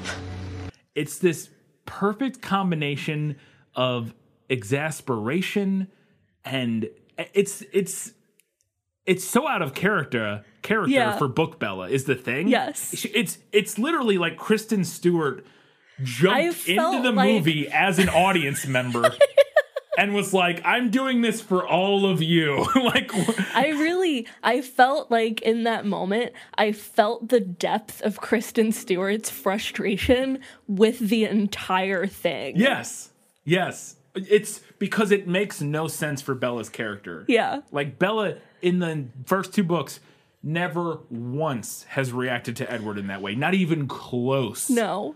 You know, I, like I really, I almost wonder if she broke character there and they just left it in the movie. I don't because it is everything it's exactly what you want her to say. And it- I will say that is that it it's it's the best moment not only because it's it's like a fun like we we laughed both of us we paused the movie to out laugh. loud for like 15 20 seconds but so apart from it being like this hilarious crowd crowd pleasing moment because we all want to tell edward to shut up sometimes it's also like if this were the starting point of an actual character beat moving forward for bella of her mm-hmm. like sort of finding a new healthy like balance with edward and boundaries and like Yeah. You know that and and standing up to him in a way not that she necessarily needs to stand up to him because he's not like a you know what i mean? He's not like overly domineering or weird or creepy necessarily like in the book or the movie. Like they're they're both like enamored of each other in an unhealthy way. But like you know he's not like abusive. Uh, i don't think. Like at least from what we've seen in a way maybe abusive's not the right word but like I think I, I find him controlling reading Is it he? as an adult. Yeah. yeah I I find him to be well the type of character that maybe that does not take what she wants into account. And That is he's true. controlling in that way. That is true. Like and he I, thinks he knows what's best. yes. I think it's funny is that I think it's different. I think that comes across less in the movie Yeah. potentially. Yeah, it does. Although also vice versa because we did mention that in the first one in relation to the uh, the dance. Mm-hmm. Whereas in the book he lets Jacob cut into his dance and it's just like goes and you know, Mm-hmm. he's not like completely possessive whereas in the movie he's like weirdly possessive. but apart from that one scene, he seems less like that in the in the movie than he does in the book.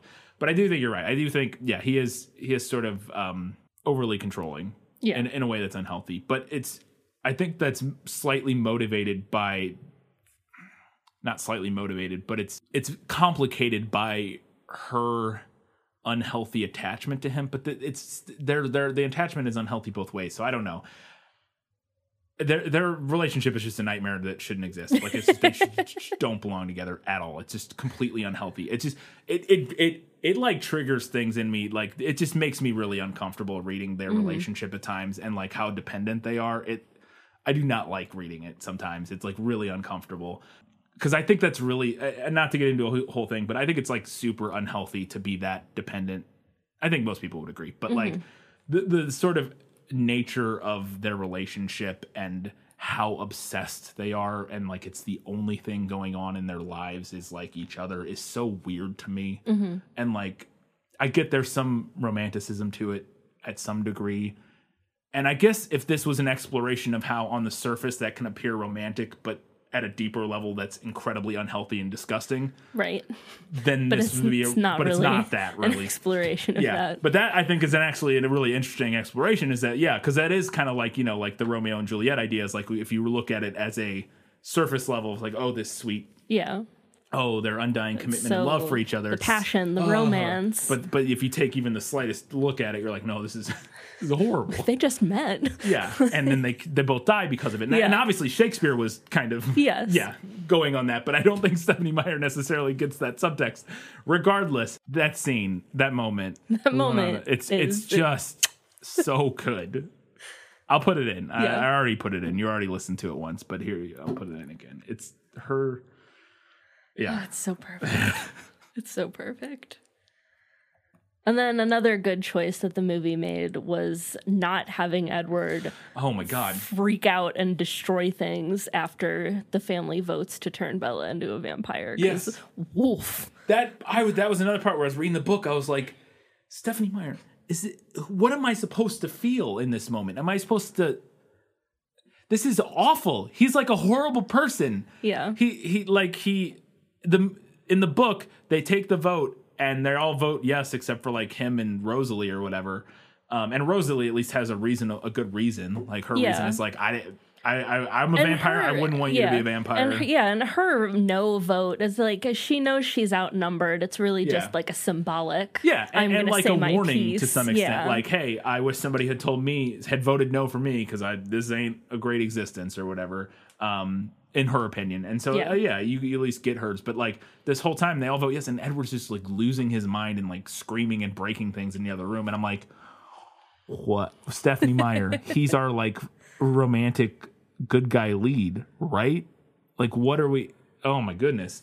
Whereas in the movie, he's just like upset. Like he Yeah. just stands there looking like you know pouting, kind of. Which Right. Which, which, is really just his normal face. Yeah, but that's at least a reasonable reaction because, like, you, I, the thing is, I understand his motivation. Yeah. Like, it's not like I don't get why he doesn't want her to be a vampire. There's a lot of, there's a million good reasons for him to w- not want her to turn into a vampire because, mm-hmm. you know, there's, it's it's a it's a cur- it's a fucking painful existence. You live forever. All your loved ones, you have to watch all your loved ones die. Uh, what do we do about her dad? It was like her family. Is we just remove her from her family's life? Like Yeah. now he doesn't ever voice those reasons, but though you can imagine those as reasons, motivating reasons for why he wouldn't want her to be a vampire. So I can get him being upset that they're all like okay, and so him being like upset about it and pouting, fine. Him breaking furniture in the other room is like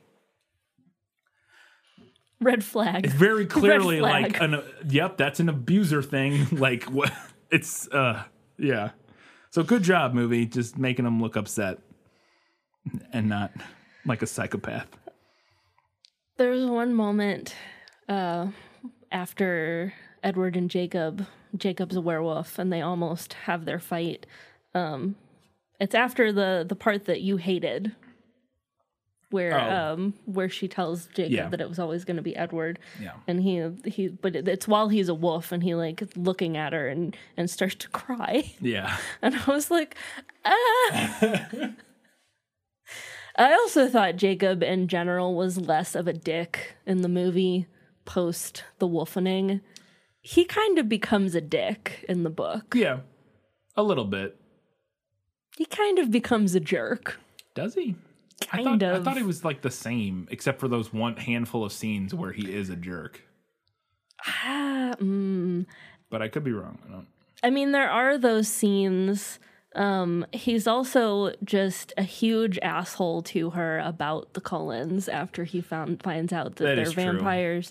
There's also the scene at the very end in the epilogue where he purposefully brings over the motorcycles. Yeah, that in, is true. in to get her in trouble. Yeah, yeah, yeah. Purposefully to get her grounded so That that, she true, can't yeah. see I for- I Edward. forgot and about that. that's a dick. That move. is a dick move. That's a controller, Yeah. abuser move. Uh, No, and, and the worst thing about Jacob, because I did have a note about. It's in the next segment. We'll talk about then. But I think the worst thing about Jacob is his weird, like, I'll wait for you. I'll wait you out until you, like, Yeah. until you love me thing. Yeah. Like that. And he's a teenager, so it's, he's 16. So, like, you know, it can be forgiven to some extent that like falling for her and like, oh, I'll, I'll wait for. Eh, oh, I know you don't love me, but maybe if I just stick around, like, Yeah. it's much more, for, to me at least, understandable and forgiving for a 16 year old to think like that than if he was like 25 or something. Right. But it is still like, ugh, you know, don't do that. Don't. She doesn't like you, bro. Just move on, or just be her friend, and then Yeah. you can even think that, but don't say it to her. That's the weird. Like even if you're thinking like, you know, maybe one day she'll like me. That's fine. You can think that. I think I mean, it's still probably not healthy. You should probably try to just get yeah, you should. with. Yeah, you should probably like go go do something else and Right, but if you're gonna still be friends, but but but explicitly.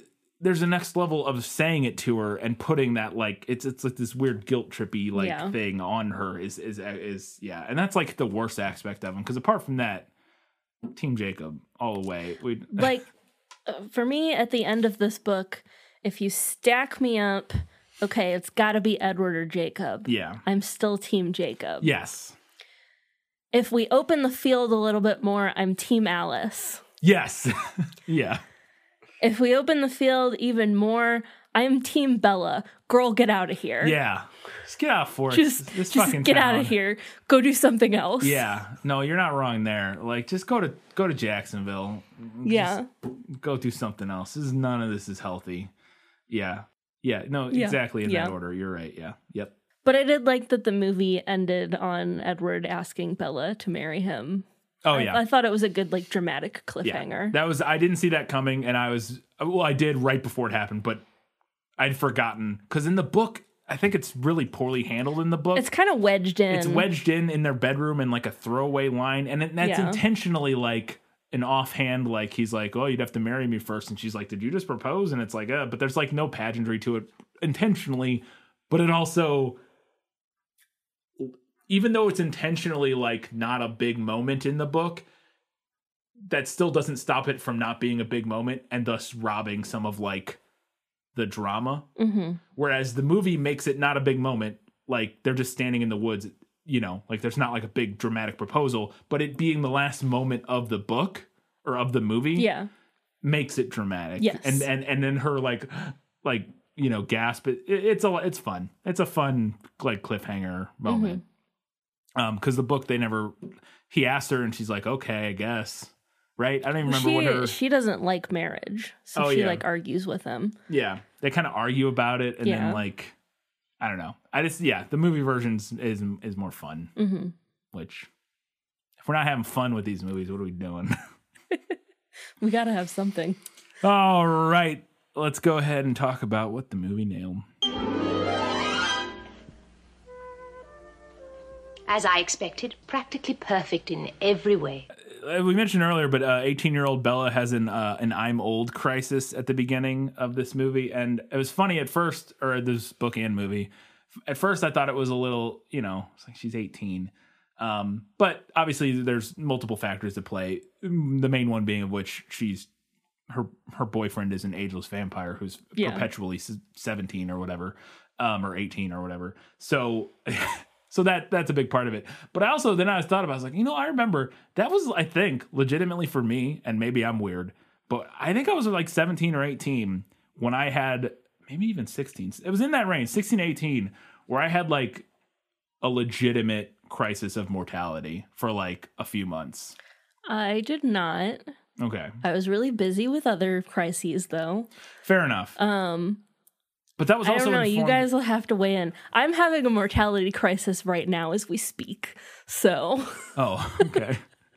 so Um, maybe our listeners can weigh in, and we'll find out if Brian's just weird. I, I I definitely did when I was it was 16 18 I that was definitely informed somewhat by my um atheism I, like I was never religious and I think that that played a role in it Mhm. happening then in terms of like being old enough because I like even when I was younger even I like uh, you know I like I said I don't think I've ever like really believed in God maybe when I was a little kid but I don't remember but I never really thought about it and then I remember I was like I don't know probably 16 or 17 and I remember there was like a month or two long period where like I really dealt with like some existential like Yeah. dread about like mortality type stuff and i kind of got over it eventually and you know reading and and, and stuff um helped and i think that was the mark twain quote that helped the most explicitly the i was dead for billions of years before i was born it didn't bother me in the slightest or something like that which which was i think the single most uh, helpful line of uh philosophy that i've ever read on the topic but um but yeah, so it, it it did actually track for me. At first, I was a little like I chuckled at it, but then I was like, oh no, that was kind of when I dealt with the like getting older type of Mhm. that thing. Yeah. Anyways, uh, the paper cut scene is identical, Yes. like identical. Give the presents. She opens all the same presents. We talked about the radio and stuff, Mhm. um, and then cutting it, and then Edward cut. throwing Edward- her through the Edward wall. making it a million times worse. Yeah. By throwing her through the wall. yeah, through a coffee table. I guess Yeah. that's what it is. In the book, he throws her into, which I didn't notice if if those if the same set piece was there in the movie. He they have like a stack of crystal plates Oh. by the birthday cake. Yeah, and I I, when. I was reading it, I was like, why do they have a stack of plates? They literally only need one plate. Yeah. They're just there so she can slice herself open on them. Yeah. Um, the whole yeah. thing was a setup. Yeah, I don't know if the plate if the plates are there because she falls. She slams against it. it. Is like a side table that is Yeah. like glass. And Yeah. there's like a painting too that she hits or something. There's but- like an absurd amount of glass in this Yeah. vampire house. yeah. Uh, but it is yeah, uh, and and then the stitching up scene and everything, Mhm. um, and he, him burning the blood and stuff, all plays out identically. Actually, while we're here, can we talk real quick? Oh, we almost forgot to mention this. Can we talk real quick about how Bella doesn't know what iodine She has is? no idea what iodine She is. doesn't know what iodine And we is. don't know if it's Bella or Stephenie Meyer that doesn't know what iodine is. And it's so weird because let me see if I can find this in the book because she spends like sentences. So she slices her arm open on the totally unnecessary stack of glass plates. Yep. And then Carlisle is stitching her up. Mm-hmm. And I'm going to read from the book here. He wiped an oversized Q tip, dripping with some syrup colored liquid, thoroughly across the operation site. The smell was strange. It made my head spin. The syrup stained my skin. Clearly iodine. Clearly iodine. From a craft perspective, why are we spending sentences on this? It doesn't inform on the characters or the situation. It doesn't advance the plot. Why, Stephenie Meyer, do you not know what iodine is? Does she not know? Did you see it in a movie one time and was like, I'll just describe what was happening? Or because this was, I thought that, but then my, I, I mentioned this to you because I read that I was like, you mean iodine? Just say iodine. Yeah. But then I was like, that made me question, which is even a note to your point about like the craft of writing, because that made me question, is this some weird vampire salve that like Carlisle knows? You know what I mean? Like, is this some weird Clearly Carlisle iodine, invention? though. Well, yeah, but but because you didn't say iodine and described it as some weird, mysterious brown syrupy liquid, I was like, "This is something else. This is some vampire medicine." but here's my other question. We know canonically that Bella goes to the ER a lot. She injures Yeah. herself all the time. How does this bitch not know what iodine is? I don't, dude. I don't She know. should be an old pro I don't know. at getting stitches. that again. That's that's why that's my my thought is that it's not. It's some fancy vampire salve, salve, salve, salve, salve, whatever it is. Why doesn't she know what iodine is? Oh, it's fucking. I mean, does Stephenie Meyer have a Twitter? I'm going to tweet Stephenie Meyer. Do you know what Like, the iodine is? Did you mean iodine, or is it some fancy Carlisle developed vampire medicine? Or is it just iodine? Why didn't you write iodine? Okay, I just really needed to get that off my chest. No, it I haven't been able to stop thinking about it since I read those lines Yeah. two weeks ago. Uh, so eventually, then Edward does break up with her, and I thought that scene was pretty much captured. They cut a lot of dialogue; it's a lot longer scene in the book, but the essence of that scene where Edward breaks up with her, I thought the movie captured really well. Um, explicitly, the thing that stuck out to me was that Edward's uh, Robert Pattinson's performance. Um, I thought he did a really good job. Maybe he poured out because he knew he wasn't in this movie. Most of it, he like really, really leaned into this scene. Um, really tried because he's a good actor. They're both good actors, but uh, his his performance in the scene, I thought he did a really good job of sort of of portraying of it coming across that he was as he was breaking up with her that he was this was painful for him to do and that he didn't want to without it being like super obvious and like you know like it, it didn't play like corny Yeah, or he, like he played it a good kind of subtle. a subtle version of like him being him doing this was painful for him, but he had to do it. Um yeah, I thought he did good. And and Kristen Stewart was fine, but she mostly just hyperventilated. Like that was like her acting choice, which, you know, works. I think Kristen Stewart's main acting choice in this movie, I don't know if it was her or the director or whoever. Um and it's not a thing mentioned in the book, but if you've noticed this, uh she constantly no, it is kind of mentioned, but she talks in the movie, she always has like one hand when she ever she's upset, she has like one hand over her stomach. Kind of how somebody would act like an ulcer. She does that like in the movie constantly, like when she's like Isn't upset. that a, a nod to?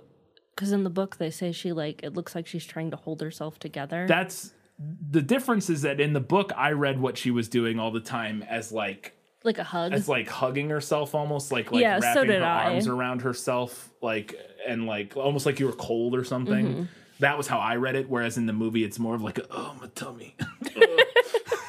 it's like like it looks like she has like bad gas. She's like oh god. like it's a slight difference. Um, but anyways, I thought the movie did a good job with the months passing. oh I thought that was really great. Yeah.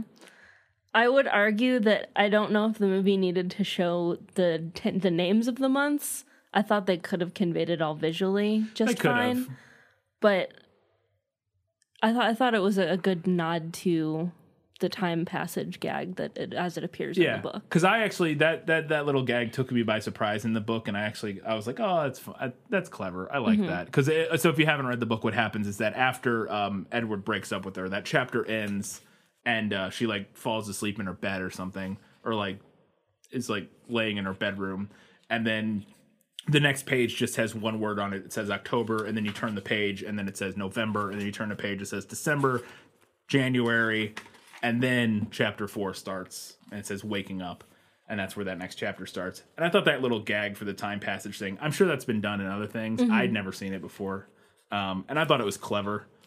Uh, and I, and, and I was wondering how the movie was going to do that. And I thought they did a good job. And I think that putting the words on the screen was just a nod to that Yeah. because I'm sure I could, I could see because I thought it was clever, and I'm I'm sure that like that's like a very I could see when I was a teenager reading this that being like a very like that Oh, I, really I like remember, hitting me. You know, I I mean? remember that hitting me yeah, in some what I kind of mean. way. That's what I mean. I remember I could I could imagine that really because it kind of hit me, and I was like, oh, that's, that's a clever little thing. Um, and so I could see as yeah, if I was young, I'd be like, oh shit, like that would really hit me.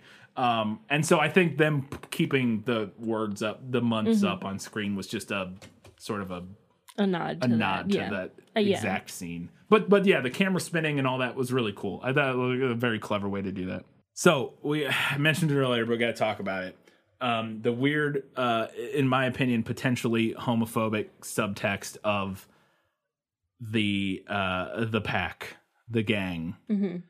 There's Jacob's reaction to them and his disdain for them before he joins their group is read to me when I was reading the book as potentially homoph like this weird veiled like homophobia like gay because they're all these shirtless Mhm. strong dudes hanging out together hmm and Jacob like has he's he doesn't want to join them. He talks about oh no, they're just they're weird. I don't like I don't know what their deal is. Like he he can't he can't even describe what it is he doesn't like about them. hmm He's just like weirded out by them and like they just you know they they they like recruited his friend like uh Embry or whatever or is it Mhm. the other one?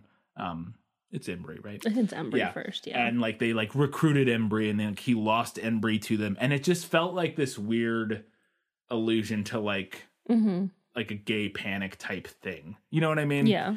and uh i think the movie actually takes it a step further in a way i don't know if it's on purpose or not but uh eventually after he does become a wolf or whatever he's talking to bella on the beach and this line is not in the book from my memory um but it's in the movie and it stuck out to me he says Bella's asked him asked him about being a wolf or something, or if he wants to do it or whatever, and he says it's not a lifestyle choice. I was born this way. I can't help it. Yeah. And that, I mean, that language That feels language very, is very, yeah, ex, you know, very explicitly related to yeah. yeah, born this way, uh, lifestyle, choice. Yeah. I didn't get that read from the book, but I fully support your read of it. Well, and, like and- I, I think that makes sense. Yeah, and and it, it is interesting because I say homophobic, but it, it does. It turns out that they're not bad. Like they're not. Right, You know, yeah. like it, it ultimately it turns out, but they're also not gay. They're not coded. They don't. They are no longer coded queer after that- Right. after he joins up with them and this conversation. They no longer read other than like you know being shirtless, buff dude. You know, like sort of stereotypically. But they don't like. There's no continuing like hmm sort of tension in that in, in regards to that. Um and none of them at least as far as we know so far they like none of them are gay. Uh sam is seemingly in a straight relationship or whatever. Hmm um but i just something about it i don't know and again this is one of those elements though that like if that was the point i don't know what the what i'm supposed to get out of it. Because he joins up with Yeah. them and then they're it's all oh it's all it's actually it's not not that big a deal. Like it's all they're cool maybe that's the point like maybe it is like a, a vague like I don't know if that's something Stephenie Meyer could write, but i know and that's the thing that's weird to me about it is that it seems i don't know it seems like what the point is but then i'm not sure what her point is Yeah. and it just it, it but it but it reads and codes so hard like that to me Mhm. that it that it, it felt like it, and again when the movie that line in the movie i was like okay well like they clearly saw the same thing and doubled down on it because Mhm. that line it's not a lifestyle choice i was born this way there's no way that was an accident this movie was made in you would 2009 think not. like yeah but anyways i i was very weirded out by or not weirded out i was just unsure of what i was supposed to be gathering from yeah, that. if that if there is that subtext there, then uh, yeah, I'm not sure what we're supposed to get from. It. I mean, uh, best reading, it is that. That is what it's coded as. And uh, oh, it's not. They're actually good guys. It's actually it's all fine. It's not. It seems Mm-hmm. maybe weird and unusual, and you don't understand it, and you're not sure what it is. But again, not all of it tracks. I think is my biggest yeah, problem with it is that like the metaphor with Jacob doesn't. I don't know if it tracks. Like I don't know if the details line up. But if the overarching message is, oh, there are these guys that that the story has coded as potentially gay, and are one of our main characters is weirded out by them, doesn't like them, is unsure of them, doesn't doesn't want to hang out with them, whatever, and then ultimately finds out that they're not weird. Yeah. They're not. They're just normal guys. That's actually you know, it's fine. Um, that's like the best reading of it. Maybe right. I again, I don't know if that's. I feel like that's probably not Stephenie Meyer's point. I also don't even think it's necessarily the movie's point. It doesn't lean into it really, other Uh, than that yeah. line. Anyways, it was something I wanted to bring up because it was it was something that struck me numerous times over the course of the book and watching the movie. So, movie does a great job nailing the plot, not starting till three quarters of the way through the book again. Yeah. Two books in a row. Do any of the later ones have a plot that starts earlier? I recall Eclipse being my favorite because there was more of like a plot and like action to it. Could be misremembering that. I'll put that little caveat on there. Uh there's definitely more of a through line plot in Breaking Dawn. and I'm not trying to be like overly like, oh, fucking, where's the plot? Uh, like, but it's just it, it. I found it a little frustrating that there's it. It takes so long Yeah. for the narrative to get going. Like, I and I, I I enjoy character pieces. I can even enjoy if there was no like if if something is just like a slice of life type of thing. But this it just feels like such a misuse of pacing and time. Right. To, to, to, to spend three quarters of your book just well, and with it's fr- yeah, it's frustrating because it feels like we should be doing something. Yeah. Yeah. But I guess that's the thing that, that, that I find frustrating is it's like if it's I get that the, characters are important and it's like the main draw and all that sort of thing. And I and I love character pieces and stuff, but it's but then why do we why do we have a plot at all then? Like it's, I don't know. It's just yeah. Uh, I don't know. I thought the movie nailed the scene where Bella rides the motorcycle and crashes. That's exactly Yeah. what I imagined Yeah. from the um I imagined more trees. They do it on like an empty like Yeah. country Which in road that might have been like a safety Yeah, thing. yeah, but- yeah, for sure. Um, because yeah, I imagine them like on a wooded road. I think it even says like they're Mm-hmm. like a tree lined road in the in the book, whereas in the movie it's kind of just out in the in a field or whatever. But yeah, it is very Yeah. similar. I also thought it nailed the awkward movie Oh, going yes, third wheel the third wheel. The chapter's called Third Wheel. time so, to explore polyamory yeah, with uh, Bella Mike and, Jacob and not, Mike. Uh, not with not with Jacob and, and Mike. No. with Jacob and Edward, sure. Not Jacob. Mike. Okay, let's revise our list of suitable mates for Bella. We had at the bottom Edward, then Jacob, or no, Ed, or, yeah, at the bottom Edward, then Jacob, then Alice, then just Bella being her best self. Uh, we have to revise that. Uh, it goes Mike, then Edward, then Jacob. Mike shouldn't even be on that list. Mike's on a different list in a different book in another room. Yeah. No, for sure. Mike's the worst. Um which I didn't hate him in the first one, but man, he's just he's an obnoxious. He's only in this Yeah. one a little bit. Uh, but he does this thing that's literally the worst thing ever. And, and it's not in the movie. Um, this explicit little detail of their date. They're driving to the the movie theater, which we don't see in the movie. And uh, Jacob and Bella are sitting in the front seat, or Jacob's driving and Bella's riding shotgun, and Mike's in the back. And he, the whole drive there, at one point, he puts his chin on the back of Bella's seat and Yeah. like leaves his face there next to her just so he can be involved in the it's the cringiest worst thing you post and cringe mike i need you to stop um and then but the movie does capture that one particular moment uh Where she, she's sitting in between them Yes. in the theater, and they both of them have a, a hand yes out ready for her to take it at any moment. Yeah. They both have their hand on an armrest, and I love the the camera shot. uh, The shot in that the shot composition in that particular moment is really well, and she does a really good job showing her sort of how uncomfortable she is. Yeah. But the way the shot just lingers as it pulls out and shows them sitting there, it made me chuckle. It was a well done scene. Also, they kept in this line, which is like another one of the w- worst aspects of Jacob. Um, but this is also once he's starting to become a, um, a werewolf a little bit. It's when he's starting on the beginning of the transformation. But uh, he tells Bella she should hold out for someone stronger, someone who laughs at the gore that makes weaker men vomit. That's a line that he says, and it's yep. Don't say things like that, Jacob. I liked you. I liked you. Stop it. Uh, and they also kept in the plot line of some of the people getting the stomach flu, which is literally only in the story to mislead us about Jacob's deal, Yeah. right? It's gotta Yeah. be. Oh, yeah.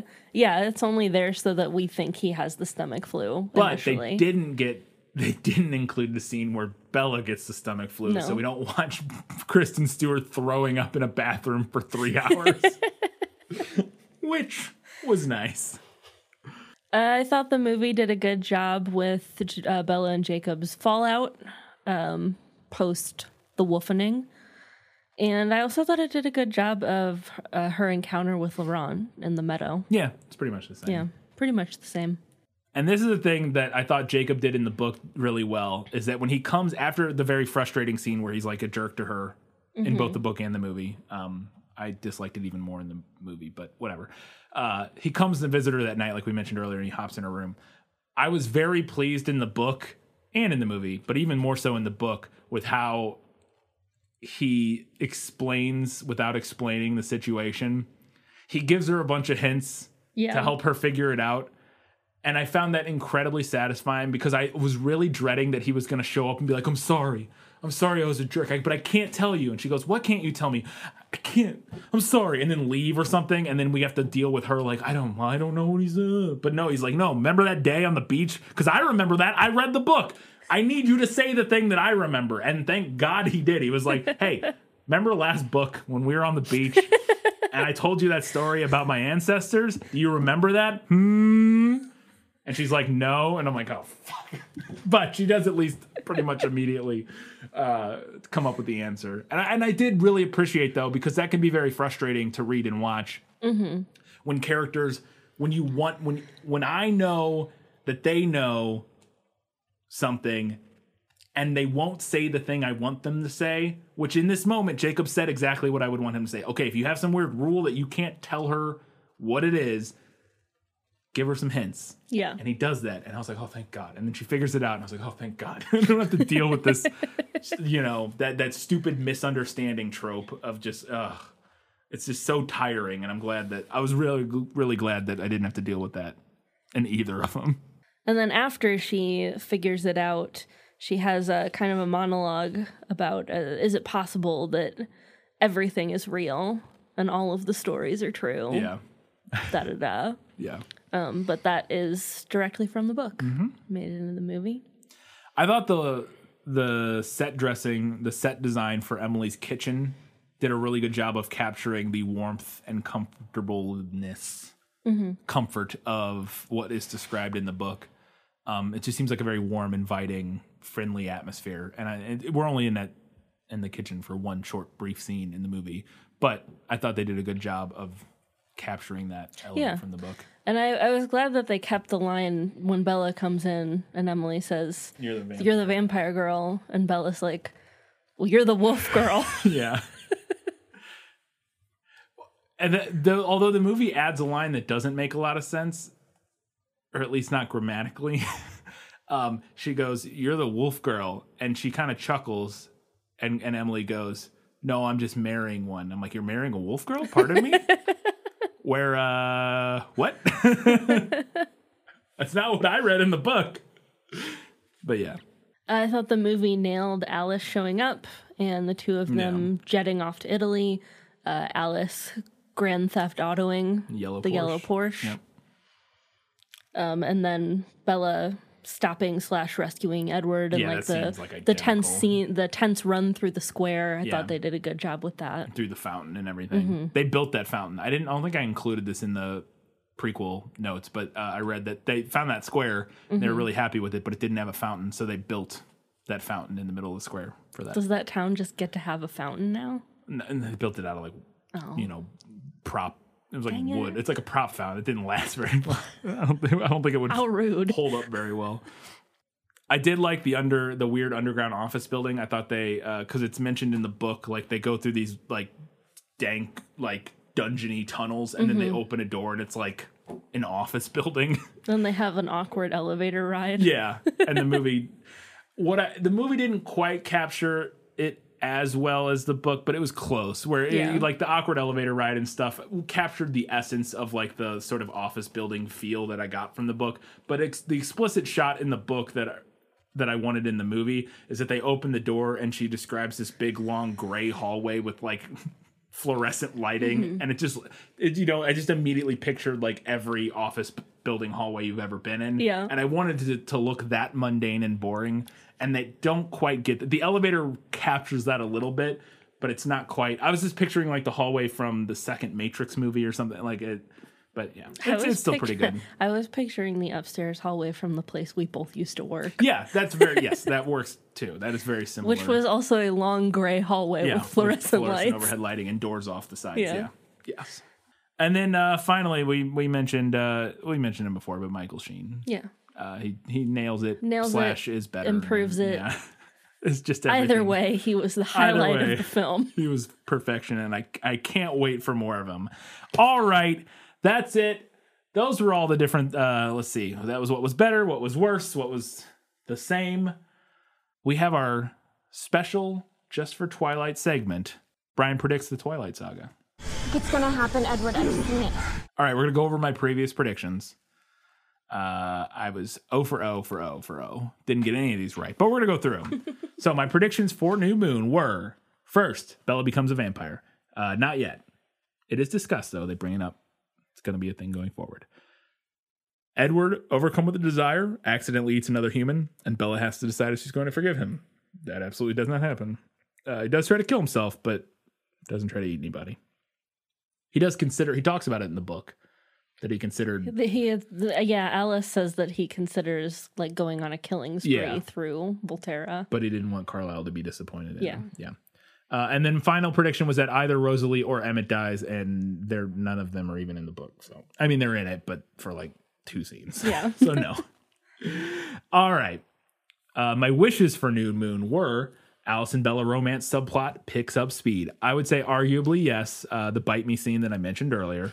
so I'm going to count that as a as a win. Uh, second one was we get to watch one of the vampires chewing on a deer or a bear. Uh, unfortunately, we don't see a camera a vampire eat anything on camera in this one that I recall. We hear it off camera, Yeah. but I don't think we see anybody. You know. Uh, and then finally, Mike tries to fight Edward, and since Edward is trying to blend in, he has to let him win. And unfortunately, that does not happen. Almost happened with Jacob. Yeah. Jacob tries to fight Yeah. Mike Yeah. in the movie, but doesn't doesn't go anywhere. Do you still want that win for Mike though? No, I don't. I didn't even want that win for Mike. I just wanted that loss for that that L for Edward more than anything. All right, uh, so I did a terrible job. But here are my new predictions for Twilight Saga Eclipse. Jacob and Edward have a big fight. Obviously, this was teased at the end of this one, but I'm looking for a knockdown, drag out fight over Bella. Not over Bella necessarily. I mean, it, ultimately that is it, but over her potentially becoming a vampire. I think that may happen. Second prediction Victoria gets a hold of Charlie and uses his, him as bait to get Bella away from like the Cullens. They're able, it's very similar to the first one with Mhm. her mom. They're able to save Charlie, but Victoria gets away, and now Charlie knows about vampires, and we got to deal with that whole situation. Mm. Because I think at some point we're gonna have to deal with Charlie and the vampires. Gonna, something's gonna have to happen there. It sounds like Charlie and the Vampires. That's his post grunge band that he formed. okay.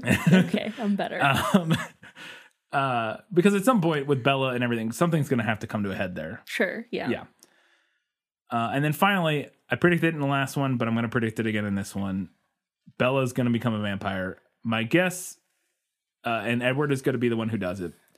Um, and I think it's going to be partial. It's going to probably happen at the end of the next one, but I think it's going to be one of the sort of the inciting incident that's going to lead it to happen is that she's going to be partially motivated by her desire to keep Charlie safe after the whole Victoria debacle, where Victoria almost kills Charlie, Mm, mhm. and she's like, "Look, you guys, I need to be able to keep him safe, and I can't do that unless I have powers. I need to be a vampire. I mean, a- among all the other things motivating her wanting to be a vampire, but that's like a you know a practical motivation potentially.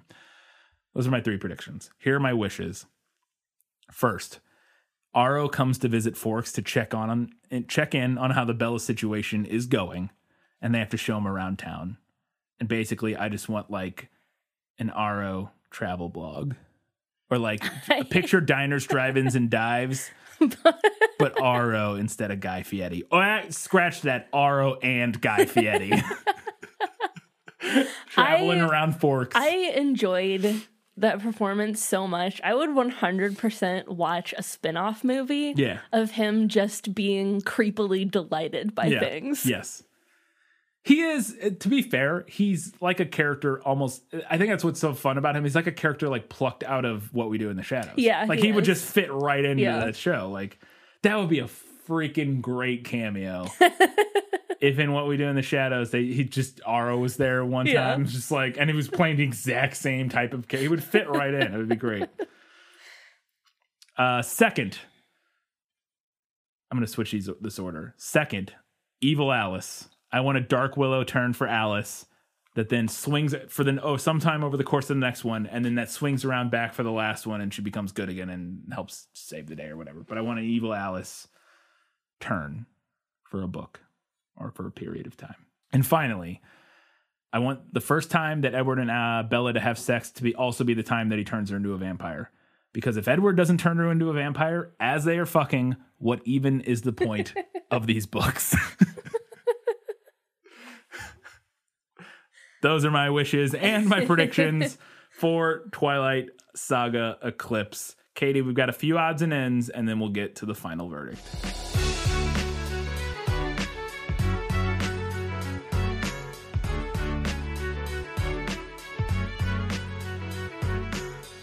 I thought the narrative, um, what's the word I'm looking for here? The narrative structure of having Bella send emails to Alice as a way to work her voiceover into the Yeah, movie was was, not bad. interesting. I don't know if it's necessarily an improvement on the book, so I don't have it in any of my sections. Yeah. Um, but I did think it was interesting. I thought it was at least a semi natural way Yeah. to work her voiceover in. And Yeah, I it was agree. better than the first movie handled that. Yeah, for sure. There's a moment in the beginning where uh, when Carlisle's stitching up Bella, where they're talking about God, like it's a big discussion they have. And one of the main reasons, the motivating reason for the discussion in the narrative is so that Bella can learn why, one of the reasons why Edward is so opposed to turning into a vampire is that he if he, if she if when she becomes a vampire she'll lose her soul and thus be damned to an eternity in hell or whatever but i thought it was interesting that carlisle's talking to her and he says uh his dad was like a clergyman and he didn't agree with his dad's religion because his dad was very like he was like a 16th century you know or whatever Don't they say in the first book he's like a Calvinist or something yeah, like that? Yeah, um, very stringent, uh, Very fire and fire brimstone. and brimstone type of guy, and he wasn't into that. But, um, but he still believes in God, and he and, and he says not even the fact that he, you know, that he's a, like not even what I see in the mirror makes me question uh, the existence of God. And I was like, to me, uh, you know, I thought I was like, you know, the fact that vampires exist wouldn't dampen my belief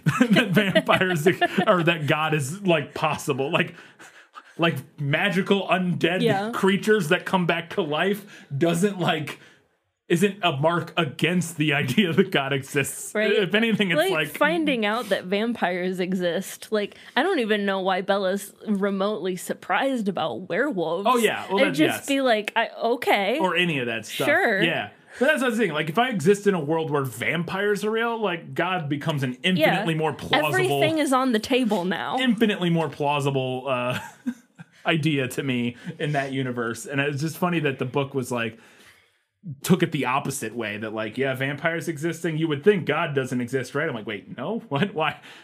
God exists in every universe that vampires exist in. They're like demons. They're like literal Yeah. demons. Like, okay, sure. Um, I'm very concerned about Bella's mental health throughout this Oh, story. yeah. We talked about the hallucinations. She's also having shrieking nightmares. Oh my God. Every night. Every night. I, they were showing that in the movie, and I was like, "You guys, It was much more extreme in the movie Yeah. than what I read it as. Like I read it her waking up like, Ugh! you know, like Yeah. like like having like a which is still concerning. still concerning. if you if that's happening every night, But that's she's still concerning. she's terrors. yeah, she's having night terrors every night. I'm like, Charlie, take her to the doctor. Yeah. What? Help her. yeah. Yeah, it's it's wild. Um, and it's night terrors motivated by like a thing, not like Yeah. because I, I I don't know if I've ever mentioned this, but I I had a summer camp in Boy Scouts. I had a a bunkmate who had night terrors. Did I mention this I don't think you've ever told me that. I had a bunkmate one year who had night terrors, and it was and he I didn't know. oh God. I had no idea. I got woken up one time at like two in the morning to him. Bella in this movie doesn't do justice Yeah. to what how I was woken up. Like he was being murdered, like Yeah. actively murdered, like with a, I don't. It was insane, uh, and, it, and Supposedly, I had night terrors when I was like little. Yeah. I don't remember it, but I think that's not It's super wild. uncommon for like little kids. yeah. But Well, we were. This was when I was. I don't know, we were early high school or middle school age, but yeah, Yeah. it was. whew, it's night terrors are wild, but yeah, she's having like full on screaming fits. Yeah. not just like ah, oh no, like she's like "Rah!" like banshee screaming fits. Like uh, this is a little science nitpick, but there's a line in the book that says, uh, I'll just find it and read it. Um, but I didn't think it was right, and I looked it up, and it's not. Um, and again, it doesn't really matter, but uh, not tonight. Tonight, the sky was utterly black. Perhaps there was no moon tonight. A lunar eclipse, a new moon. Uh, and I was like, I don't think. And then I looked it up, and lunar eclipses and new moons don't yeah. occur at the same time. they can't occur at the same No, time. that doesn't make sense. yeah. And I was like, "Mm, okay. Um, so I thought this movie actually had some cool shots in it. yeah, it did. We talked a little bit about that in the prequel about some Yeah. of the visual style choice, visual style choices they made, and yeah, it, it's. I think it was a more competent film, Mhm. relatively speaking, overall. Um, narratively, there was maybe slightly less going on. Mhm. I think it suffered a little bit in that department, but I think overall, as like uh, the direction was pretty good. and had Mhm. more interesting things going on, at least, like the, the you know all the things we've mentioned, like the passage of time bit. Yeah, that, that Um, was more like visual yeah. interest. Yeah, the passage of time bit, the different style uh, shooting styles for diff- the different relationships. Um, some of the and and then and this is partially informed by budget, but the different nature, the different way they sh- depicted running fast and stuff Yeah, versus yeah. what they did in the first movie, all just felt a lot better in this one. There's a little line in this one, and it just made me chuckle because wasn't this one originally going to be Breaking Dawn? Wasn't the sequel originally going to be Break? Isn't that what you said? Um, it was breaking. It was break, breaking something. Um, Oh, I don't know. because it the one that she originally wrote Yeah. ended up becoming the basis for Breaking Dawn, which is the fourth book. Okay. Well, there's this line in this that when when they're going, Jacob's taking her somewhere, Uh-huh. and she sees Carlisle's car in front of her house, and she's like, "Oh, the Cullens are here." And the line in the book says, "He watched dawn break across my face," and I was like, "Is that a title drop to a future book? what what's going on?" Uh, it was interesting. Kind of, I guess. Yeah. That was a few odds and ends, a few general notes, but it's time for the final verdict. Now, uh, are you ready for your sentence? Sentence? But there must be a verdict first. Sentence first, verdict afterward. I actually liked this book a lot more than I remember liking it when I was a teenager. I think I was distracted and upset by the story not going the way I thought it would at that time. But as an adult, I'm more able to appreciate her relationship with Jacob and how it develops. I did forget what a huge asshat Jacob becomes once he turns into a werewolf, and that was pretty disappointing. But I did appreciate that both Bella and Edward came to a deeper understanding of each other's feelings at the end. However, I think this time I'm going to give it to the movie. While there were some changes that I disagreed with, I think that the movie by and large either nailed or improved upon most of the important things, and I liked that the Edward Bella dynamic was at least slightly more palatable, as well as Jacob being less of a jerk post the wolfening. I agree. Uh, I would also give it to the movie on this one. Uh, the movie is, to me, was far less boring than the book. Um, I did have, I did struggle with this book more than the first one uh, because it felt so similar at Mhm. times. It's, it's, I mean, there's different things going on, but it just, I found the book exceedingly tedious, and and and uh, we spend so long just getting the Jacob and Bella relationship going in the same way we did with the Bella and Edward relationship going. Uh, and it, it's not that it's bad. Like I, I enjoyed elements of it. Like I said, I had notes throughout. I was like, ah, I really prefer this to, to listening to Edward Yeah. and and Bella interact. I still found myself waiting for something to happen, though. I just just waiting for something to happen that isn't just them hanging out.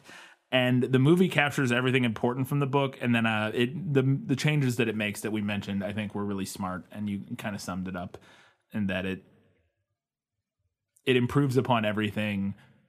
It, it, it includes everything that we needed from the book and improves upon other things even more. And mm-hmm. the the the slight negatives versus the book are far outweighed by the change the positive changes that they made. So I am also giving this one to the book, To the movie. the movie.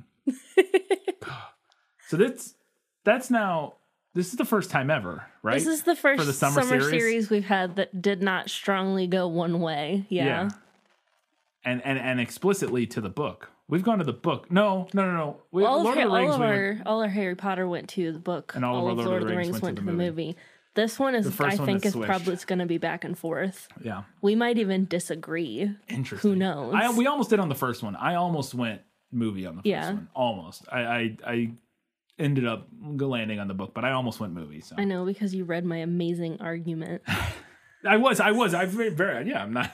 I'll admit, I was convinced by yours, but I also, I was teetering. Mm-hmm. But yeah, your argument definitely helped push me over um, into the book side. But yeah, I. It was interesting. This is our first time that we've switched, and uh, Mm-hmm. to be fair, this is probably the one, at least for well, I'll say for me, this is definitely the series that I've had the least attachment to in any Oh, I mean, sort of way. I, I think this and Lord of the Rings might be even like neck and neck for me as far as like emotional attachment. Yeah, because I had a lot of emotional attachment to this series Yeah. when I was in like the target demographic for it. yeah, Um, and then Lord of the Rings, I did not come to until like later yeah. in life, Yeah. quote unquote. I was like in college, Right. So Yeah, this one. So the Harry Potter one, I had a huge attachment to the books. Lord of the Rings, Yeah. I had a huge attachment to the movies. Yeah. This one, I have no attachment to either. So it's kind of we're going through. Um, it'll be interesting uh, what our next one.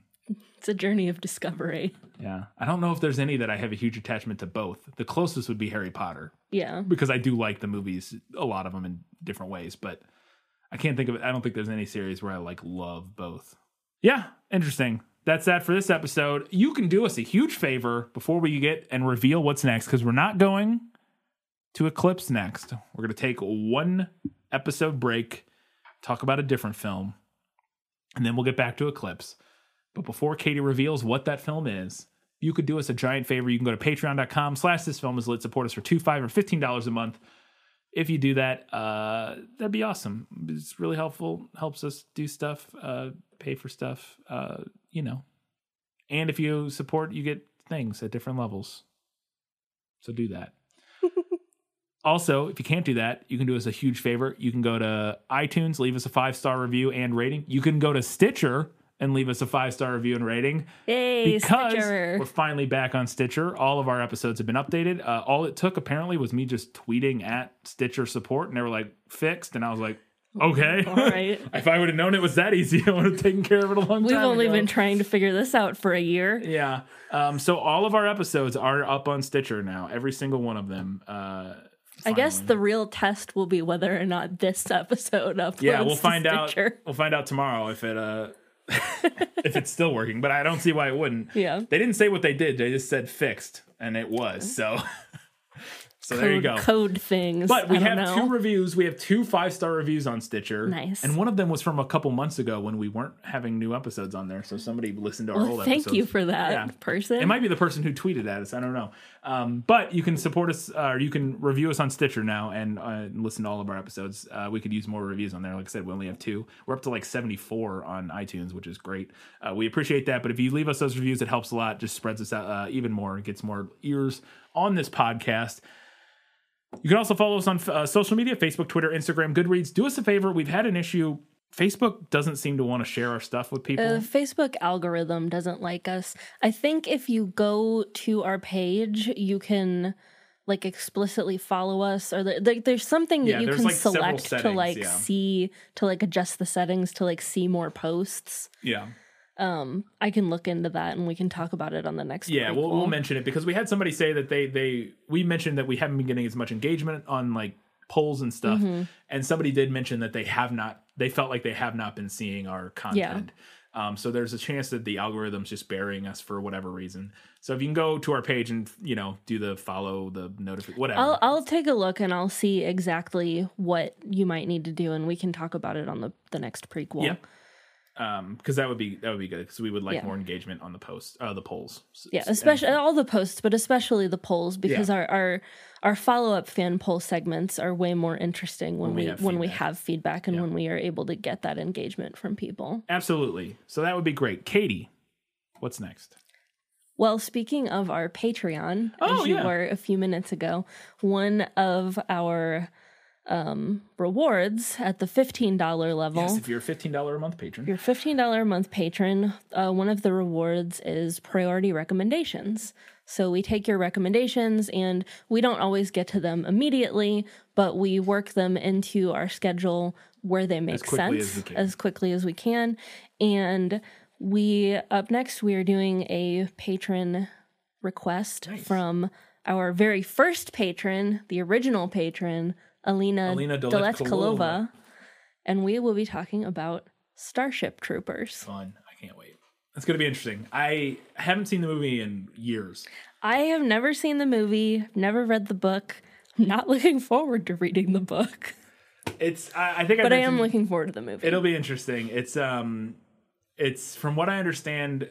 There, it's a tale of two two worlds there with the book and the movie. yeah. Um, and it is. It's also one of those movies though that can be easily misinterpreted by people, similar to like Fight Club, Mm-hmm. um, because it is very much a. Ooh. Maybe I'll get to add to my list of movies that white men insist Yes. on misinterpreting. No, this is absolutely goes on that list. Uh, this is a this is a movie that you can watch and see as a blinding, biting satire send up of fascism, uh, or you can watch it and be like, "Yay, fascism!" yeah. Supposedly, I, I, I, when I saw this movie, I was too young to like gather much subtext. I was like, space bugs and aliens, boobs, yay. Um, but, but yeah, uh, uh, but supposedly the book is like a little, just a little more fashy than. well, we'll see. We'll we'll get into that discussion. It'll be interesting. Um, so come back in one week's time. We'll have a prequel episode. We'll talk about. Uh, we'll do a little preview of Starship Troopers and do some other stuff. Uh, and hear your feedback, your comments on New Moon. And then in two weeks' time, we're talking about Starship Troopers. And until that time, guys, gals, non binary, space bugs, and everybody else, Keep reading books keep watching movies. and keep being awesome.